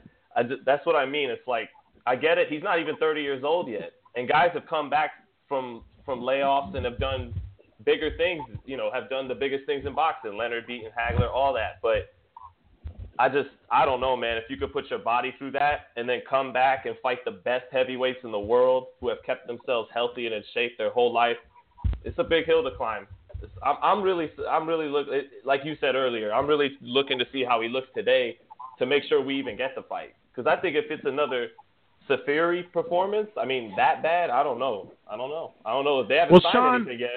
But Sean, what are you what are you expecting? I mean, I know you're you're you're pretty good at breaking down fights and and predicting outcomes and stuff like that. So, like, what are you expecting to see? I mean, we've seen Tyson Fury against Seferi, and I mean, uh, you really couldn't get much from that. Are are you expecting him to go some rounds with this Pianeta cat? Like, do do you expect to see a couple rounds, or are are you hoping that he comes in and just blows the guy away? I mean, I'm hoping he comes in and blows the guy away so we can we can get the best possible, you know, build up to a, a Wilder fight. But I'm expecting it to be a, a upgraded but kind of similar performance to Seferi, where we're not going to see a whole lot in the first round or two, and then I think that Pianeta he uh, he gasses a little early. Um, mm. He fights on the he fights on the inside. He he's not a sharpshooter. He's not shooting punches down the middle. He's he's winging them. And uh, Tyson Fury likes to wing them too, more so than uh, sharpshoot. He's not like a Deontay Wilder who likes to line you up for a straight right hand. You know, so mm. when Pianeta's legs stop to work, and I think it'll happen earlier than you would think. It'll ha- start happening third, fourth, fifth round. Um, mm. Then Fury will get him to to wing punches with him and knock him out. So, but I think mm. I think it'll happen in a similar time frame as to Fury, where uh, it's about the third, fourth, and fifth round he gets him out of there. I don't think you're going to see too much from him in the first round or two. And uh, I think it's going to be a better performance than he had last time. But I, I don't know if it'll blow people away. But I do think it'll get the job done. In ter- like, okay, let's bring on Wilder Fury. He didn't, you know, I don't know if people are going to be saying after that, I think he's going to knock out Wilder. But I think he'll look good enough to where we get the fight that everybody wants to see. So, why do you think that Tyson Fury and his team would be willing to fight Deontay Wilder like after only these two fights and I mean essentially all he's done is got the weight off like right I, I mean again maybe they're seeing something in camp and and you know I know I know he's sparring he's probably sparring with better names than guys that he's actually fighting for these two fights so maybe that's what they're seeing, maybe the sparring, but like what like why do you think that I mean they're confident, their whole team I mean this isn't just an act, this isn't just WWE. Their entire team thinks that they can get in and just spark Deontay Wilder. I, I just don't know why they would feel that confident after one comeback fight and having not even fought Pianeta yet. Well, I think it could be for me one of three things. One, um, he thinks he could beat Deontay Wilder. That simple. Mm. And then two would be, I, his team isn't really serious about making the fight as serious as they seem to be. They're just getting this is build up to get his name mm. out there when they know they're really going to take a fight like Wilder next year and have another one or two come. Could be that, or they think that Fury really isn't that elite anymore, and that if you put him in there with a, a upper mid tier guy like a Takam or a, a Parker or a Luis Ortiz, he might get knocked out, and there goes wow. a Wilder Joshua payday. So they wow. might also be thinking along the lines of let's take this big sum of money and this big fight that he'll be motivated for, he'll get up for, mm. and we we could win the fight. You know, of course he, he's a, he's Tyson Fury, he's undefeated. Of course he could win the fight. And uh, but I think that might be the line of thinking. Let's not keep doing these comeback fights, and then when we have to graduate to a level of a Takam or someone like that, he might get upset, and there goes the big money anyway. Let's take the fight now, while everybody will buy it. So, who's the who's the big winner in? So, prior to Deontay and and and Tyson Fury talking about fighting each other, everyone just kind of assumed that Anthony Joshua was going to eventually fight Deontay Wilder, and then once that fight was out of the way, then he would go on to fight Tyson Fury. So ultimately, Anthony Joshua, by having these two guys fight, it, it would seem like Anthony Joshua is is, is going to lose out on one of those paydays.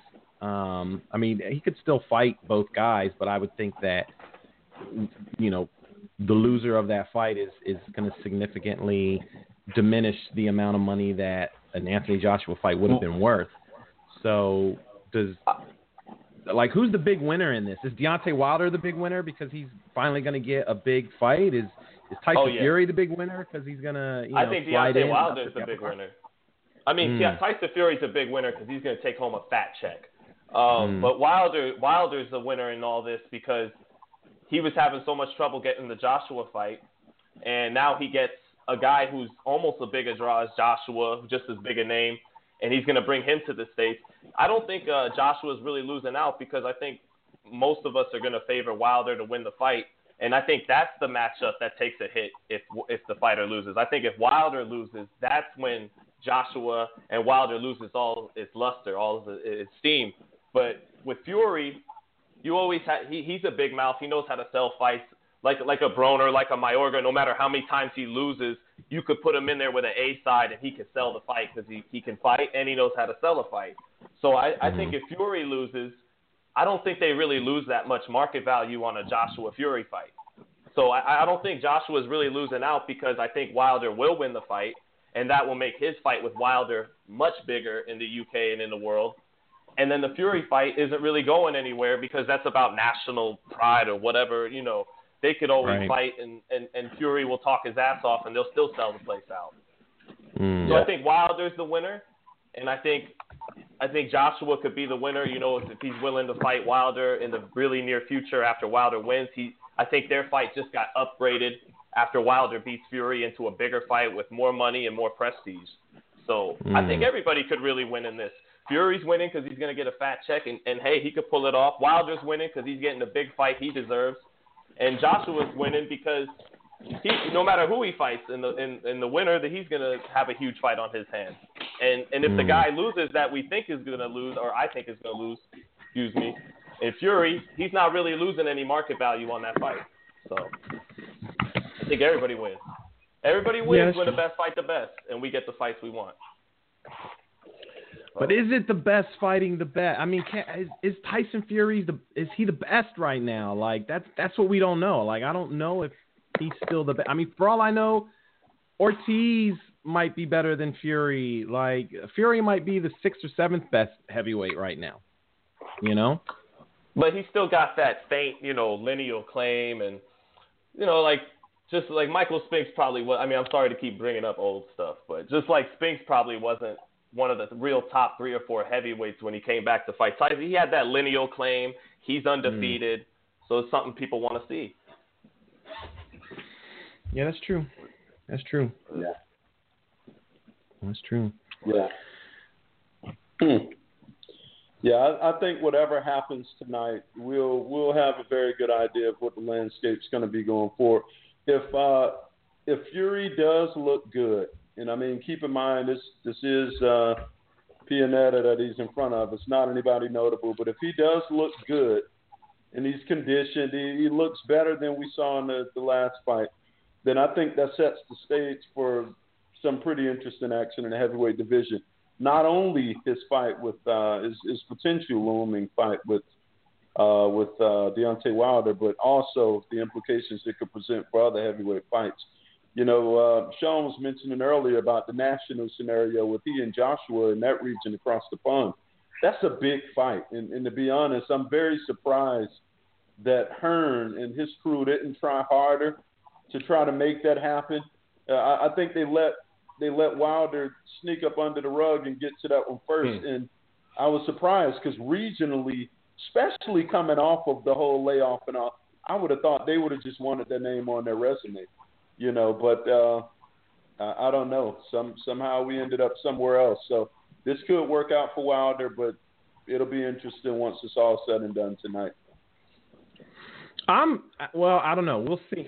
We'll we'll see tonight. Tonight's going to tell us everything we need to know about Tyson Fury. I was I'm I'm really kind of surprised, Sean. You think Deontay Wilder beats Fury, but again, I guess you know we got to see what kind of Fury we're we're dealing with. If if if this was the Tyson Fury that was coming off the Klitschko win, do you think Deontay Wilder beats that Tyson Fury? I think I would still give him the edge, but it'd be Really? it'd be more of a toss up. Yeah, I would. I would. I just think, you know, again, he got dropped by Cunningham. I, I mean, you know, it's like uh, Percy but said. Like, when has he ever looked that good? You know, Wilder's had his moments, t- teeing off on Stiverne for 12 rounds, coming back to beat Ortiz, where you, you know, this guy could really Yeah, fight. but- you know, and Yeah, but to be fair, when you say when does he ever really look good? When does Wilder ever really look? I mean, again, his knockouts look good; those look good, but the actual fights, like some of, the, you know, I don't. But I- sometimes that's but sometimes with heavyweights that's just what you get. Like I, I can watch some hmm. Old Riddick Bowe fights and I always thought he was kind of sloppy and if he hurt a guy he went nuts. But he had some spectacular finish. I can't even say that with Fury. Like when when they show Tyson Fury's highlights, I'm not like good God. Now don't get me wrong, he's nimble for a guy that size. speed. But when do we want nimble heavyweights? You know what I'm saying? Like I've never sat Yeah, back but like, he's oh, got- this guy has great speed. You know? He's got better ring. I- He's got. I, I, I would say Tyson Fury has better ring IQ than Deontay Wilder, right? Mhm. Or would you Yeah. argue? Yep. Or would you say, okay, so You gotta you gotta But I bring think IQ we- to set up that right. But I think No, when you're talking about heavyweights, Deontay Wilder has the ultimate equalizer. Period. And 40 yeah, equalizer 40 slash games, eraser. Forty I knocked agree. out. That's. I, I just think he has such a raw power and such a, a knack for believing in his power. Go back and look at when Luis Ortiz hurt him. He was still flaring that right hand to make Luis Ortiz be like, Yeah, uh, I better take my time. It's that serious. Hey, And I let me just tell you don't know if any of these other guys have a weapon that serious. Let Mm-hmm. me say something about that Ortiz fight. Uh, like I was saying earlier, I actually thought Ortiz was going to mop the deck with Wilder. I, not in sloppy fashion, but I thought that he'd be able to get him up out of there, and he damn near did. But Wilder impressed me in that fight. One thing that the, the thing that impressed me the most with Wilder in that fight was his composure when he was hurt. We've seen a lot of guys get hurt, and they don't know how to respond he could have freaked out. He could have he could have gotten anxiety. He could have went a lot of places. He stayed within him, himself. He stayed within his skin, and he was able to compose himself to the point where he was able to actually figure the shit out and, and end up winning. But that's like I don't even hear many people talk about that, and and they don't give it as much credibility because unlike Joshua, Joshua hit the deck and got off. People look at that as heroic. I think it's just as heroic, if not more, when you see a guy do what he did. Honestly, I paralleled that to the big bombs that that uh, Mosley laid on Mayweather in that fight. And, and Mayweather, you know, I always tell people my personal opinion on that. You damn near could have gave him the round. He didn't touch the deck, so do you really give Yeah. a guy the round for a couple big shots? Floyd finished the round moving forward. Like that was a very similar thing. Deontay Wilder took the big shots. He he kept composed and he found a way to do well for the rest of the round. So I think that was huge, and, and it showed me that he had a mettle that I didn't think he had, to be honest. Yeah, I think Evander Holyfield kind of said it best, man. When you're dealing with that kind of power, sometimes you can throw little technical intricacies out. You know, like you can you can throw some of that out because, you know, just like we're looking at it on TV, those guys fear being hit by him. You could tell the way Stiverne fought the second fight.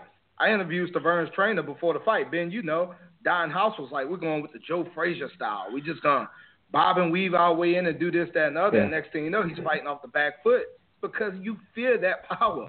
No one wants to be hit by that. And I think from Tyson Fury on down, that's going to be in the back of all these guys' mind. What is going to be my approach when I know this guy can end the fight with one shot? I just don't know what Tyson Fury brings to the ring that can make Deontay Wilder not fire his shot. And, and that's going to be the problem, I think. Yeah. Hey, well, hopefully we get that fight. Without a doubt. Yeah, just just to hear you know legends and heavyweights uh, in, in the heavyweight division and just people in boxing fighters talk about his power, you know, really takes me back because they they just they emphasize it so much. These are guys that see punchers all the time, you know, they feel punches all the time, but every time they talk about Wilder and his power, they just really tell me it's something else. So that says a lot Yeah. about how hard he can hit. Evander Holyfield said he hits like Mike Tyson and George Foreman. He literally Right. told you that, Sean, just yesterday. He said this man is as powerful as Mike Tyson and George Foreman. Now that I, that says a lot. I mean, Evander Holyfield has been mean- in with some punchers. Let me So- let me let me ask you guys this, and, and this is real, but it, I mean it's one thing to say Evander Hol- or uh, Tyson, George Foreman kind of thing, but let's keep it real. We're in an era of super heavyweights. You know, Muhammad Ali could punch. A lot of those guys in that day could punch, but when you're talking about a guy six seven, six eight, with that type of strength, uh, this is a conversation, barbershop conversation, but I'm gonna flip it to you guys. Like, do you think? Do you think? Yeah, I went there, Ben. I see. Do, do you guys think honestly that that he possibly hits harder? I, I don't think it's a stretch to say that when you're talking about a dude that's big. These are super heavyweights. Do you think it's possible Wilder's power could be even more than a, a George Foreman? Easily. I mean, Easily. could be. I, I think Naazim Richardson said Percy, it I best. think hundred percent. Say that. go Naazim. Richardson said he's probably the hardest puncher we've ever seen because all we do is talk about how he punches the wrong way. So if he's throwing punches in in the wrong form and the wrong way and knocking guys stiff like this, how can you not say? And let's keep in mind, what did he weigh against Luis Ortiz? 209, 210. I mean, it's unreal the amount of power he carries because obviously he's carrying it in his hands. I, I've met him, seen his legs. There's nothing there. He is a powerful, powerful guy from the from the shoulder to the to the end of his fist. And I don't know if we've seen quite that kind of devastating power because, like I said, he's throwing them in a manner in which you're not supposed to be able to knock guys out. I agree hundred percent. What you got on that, Sean? I, ben, I, I, want to hear from you on this one after seeing you roll your eyes. Hey, man, you can't bring up that BS word. I actually think when when Wilder winds up hitting these guys with the right hand, it's usually like I, I usually see him get wild and his punches get crazy once he already hurt the guy. But usually when he hurts someone with the right hand, it's usually pretty straight down the pipe. It's a pretty punch. I I think he always finds a way to, to get it down the middle and, and, and really, you know, I think he has a beautiful right hand at times throughout the fight. Other times he gets a little wild with it. But at some point in the fight, he always winds up lining these guys up for the perfect shot. Um, but yeah, I think that right hand is a brick. Like it's as good as it gets. I, I would put it up there with Foreman, Tyson's hooks and uppercuts, uh, Lennox Lewis's right hand and right uppercut. Yeah, I would like to. I would like to know that who hits harder with the right hand, Lennox Lewis or Deontay Wilder. Um, you got to put Vlad up there too with his right hand. Um, I, I don't know if I'll if I'll say he hits harder than this guy or that guy, but I'll give him the ultimate compliment of he's in the up the, the, the highest class, the elite class with the best punchers that I've ever seen on tape, you know, whether I was alive or not. But I, I won't say he hits harder than, than Foreman or, or even Lennox. I'll just say he's right there with him. He's one of the hardest punchers I've ever seen on tape or in person ever in the heavyweight division. Well, listen, man, I, I've I've never fought a heavyweight, so I don't know what it's like to take punches from a heavyweight. Um, but there's a lot of heavyweight, former heavyweight champions out there that that will vouch for Deontay Wilder's. I mean, Evander Holyfield, Chris Byrd, Lamon Brewster. I mean, there's there's quite a few heavyweight, former heavyweight champions that say this guy can punch.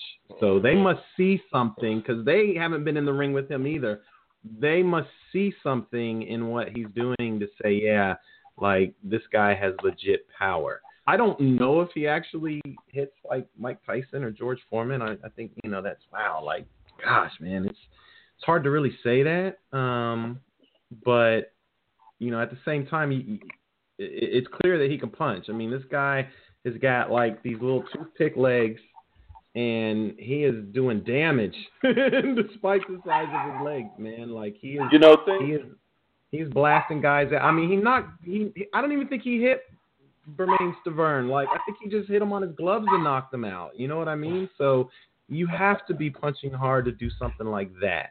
Um, harder than Tyson, harder than Foreman. I don't. You know.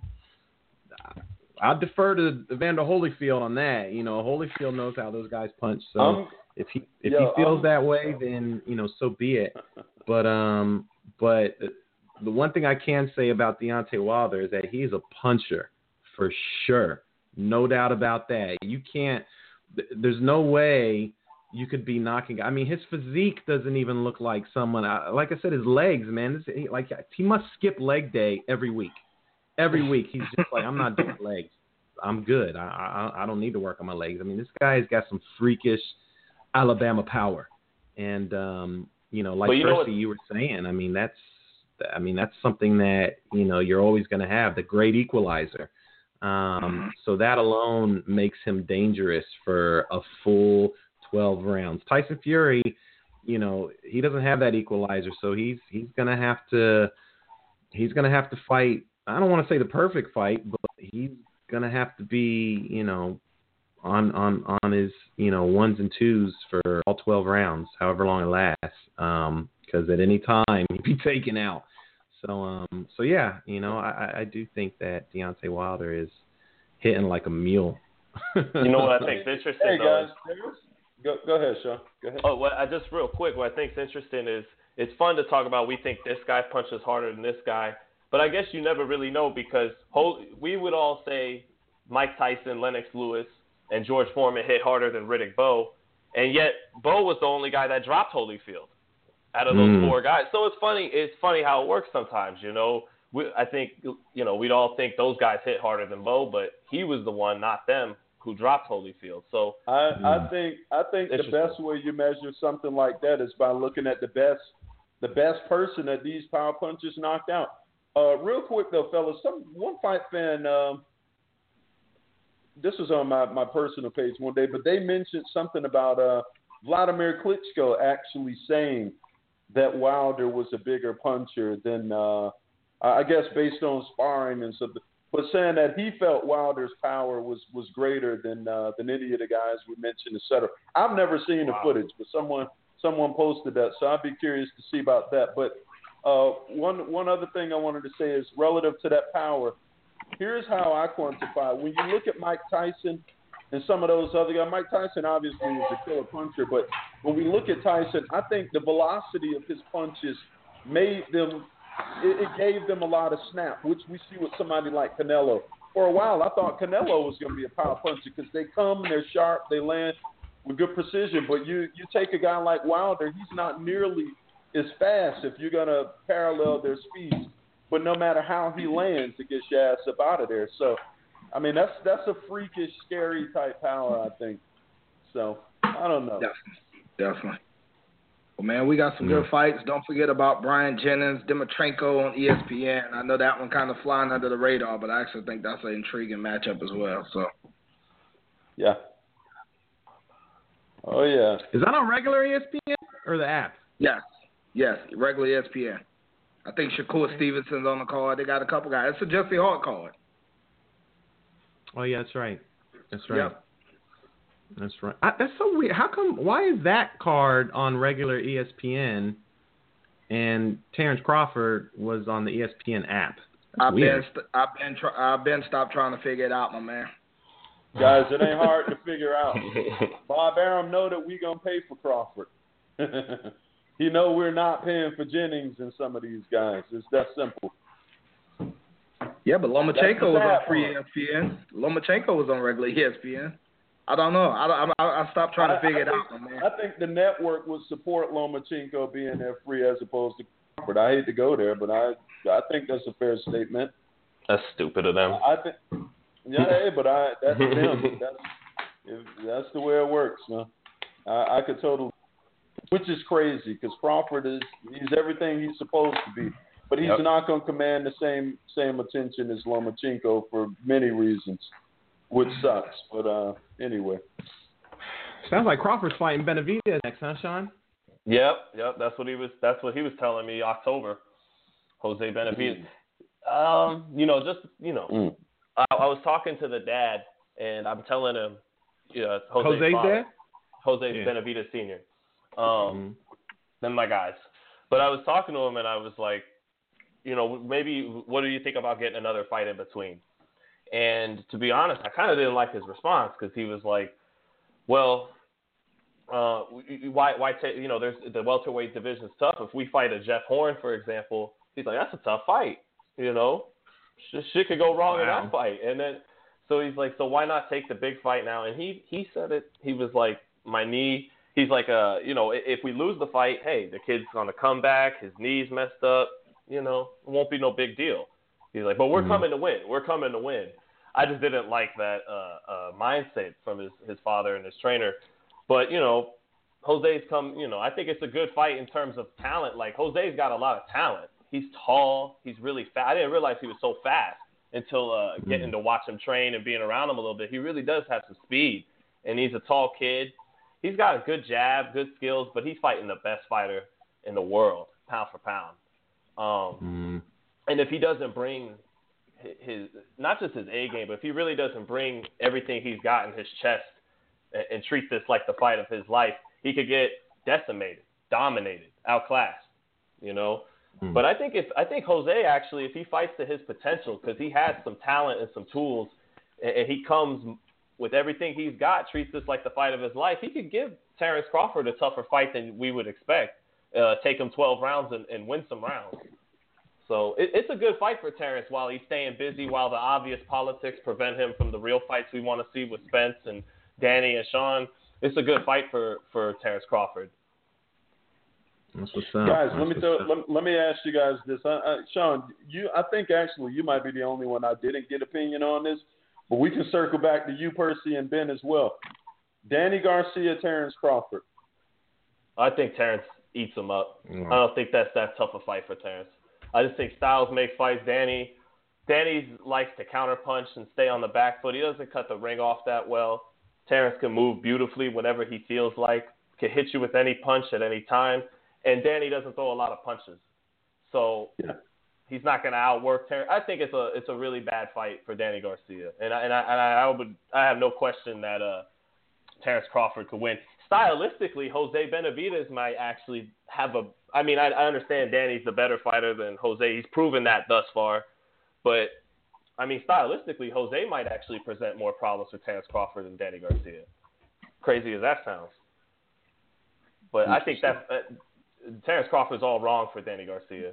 Sean Porter has a better style, I think, uh, to keep to just his style. You know, his aggressiveness, his ability to cut off the ring, his size and his strength. I think in, in, in his motor.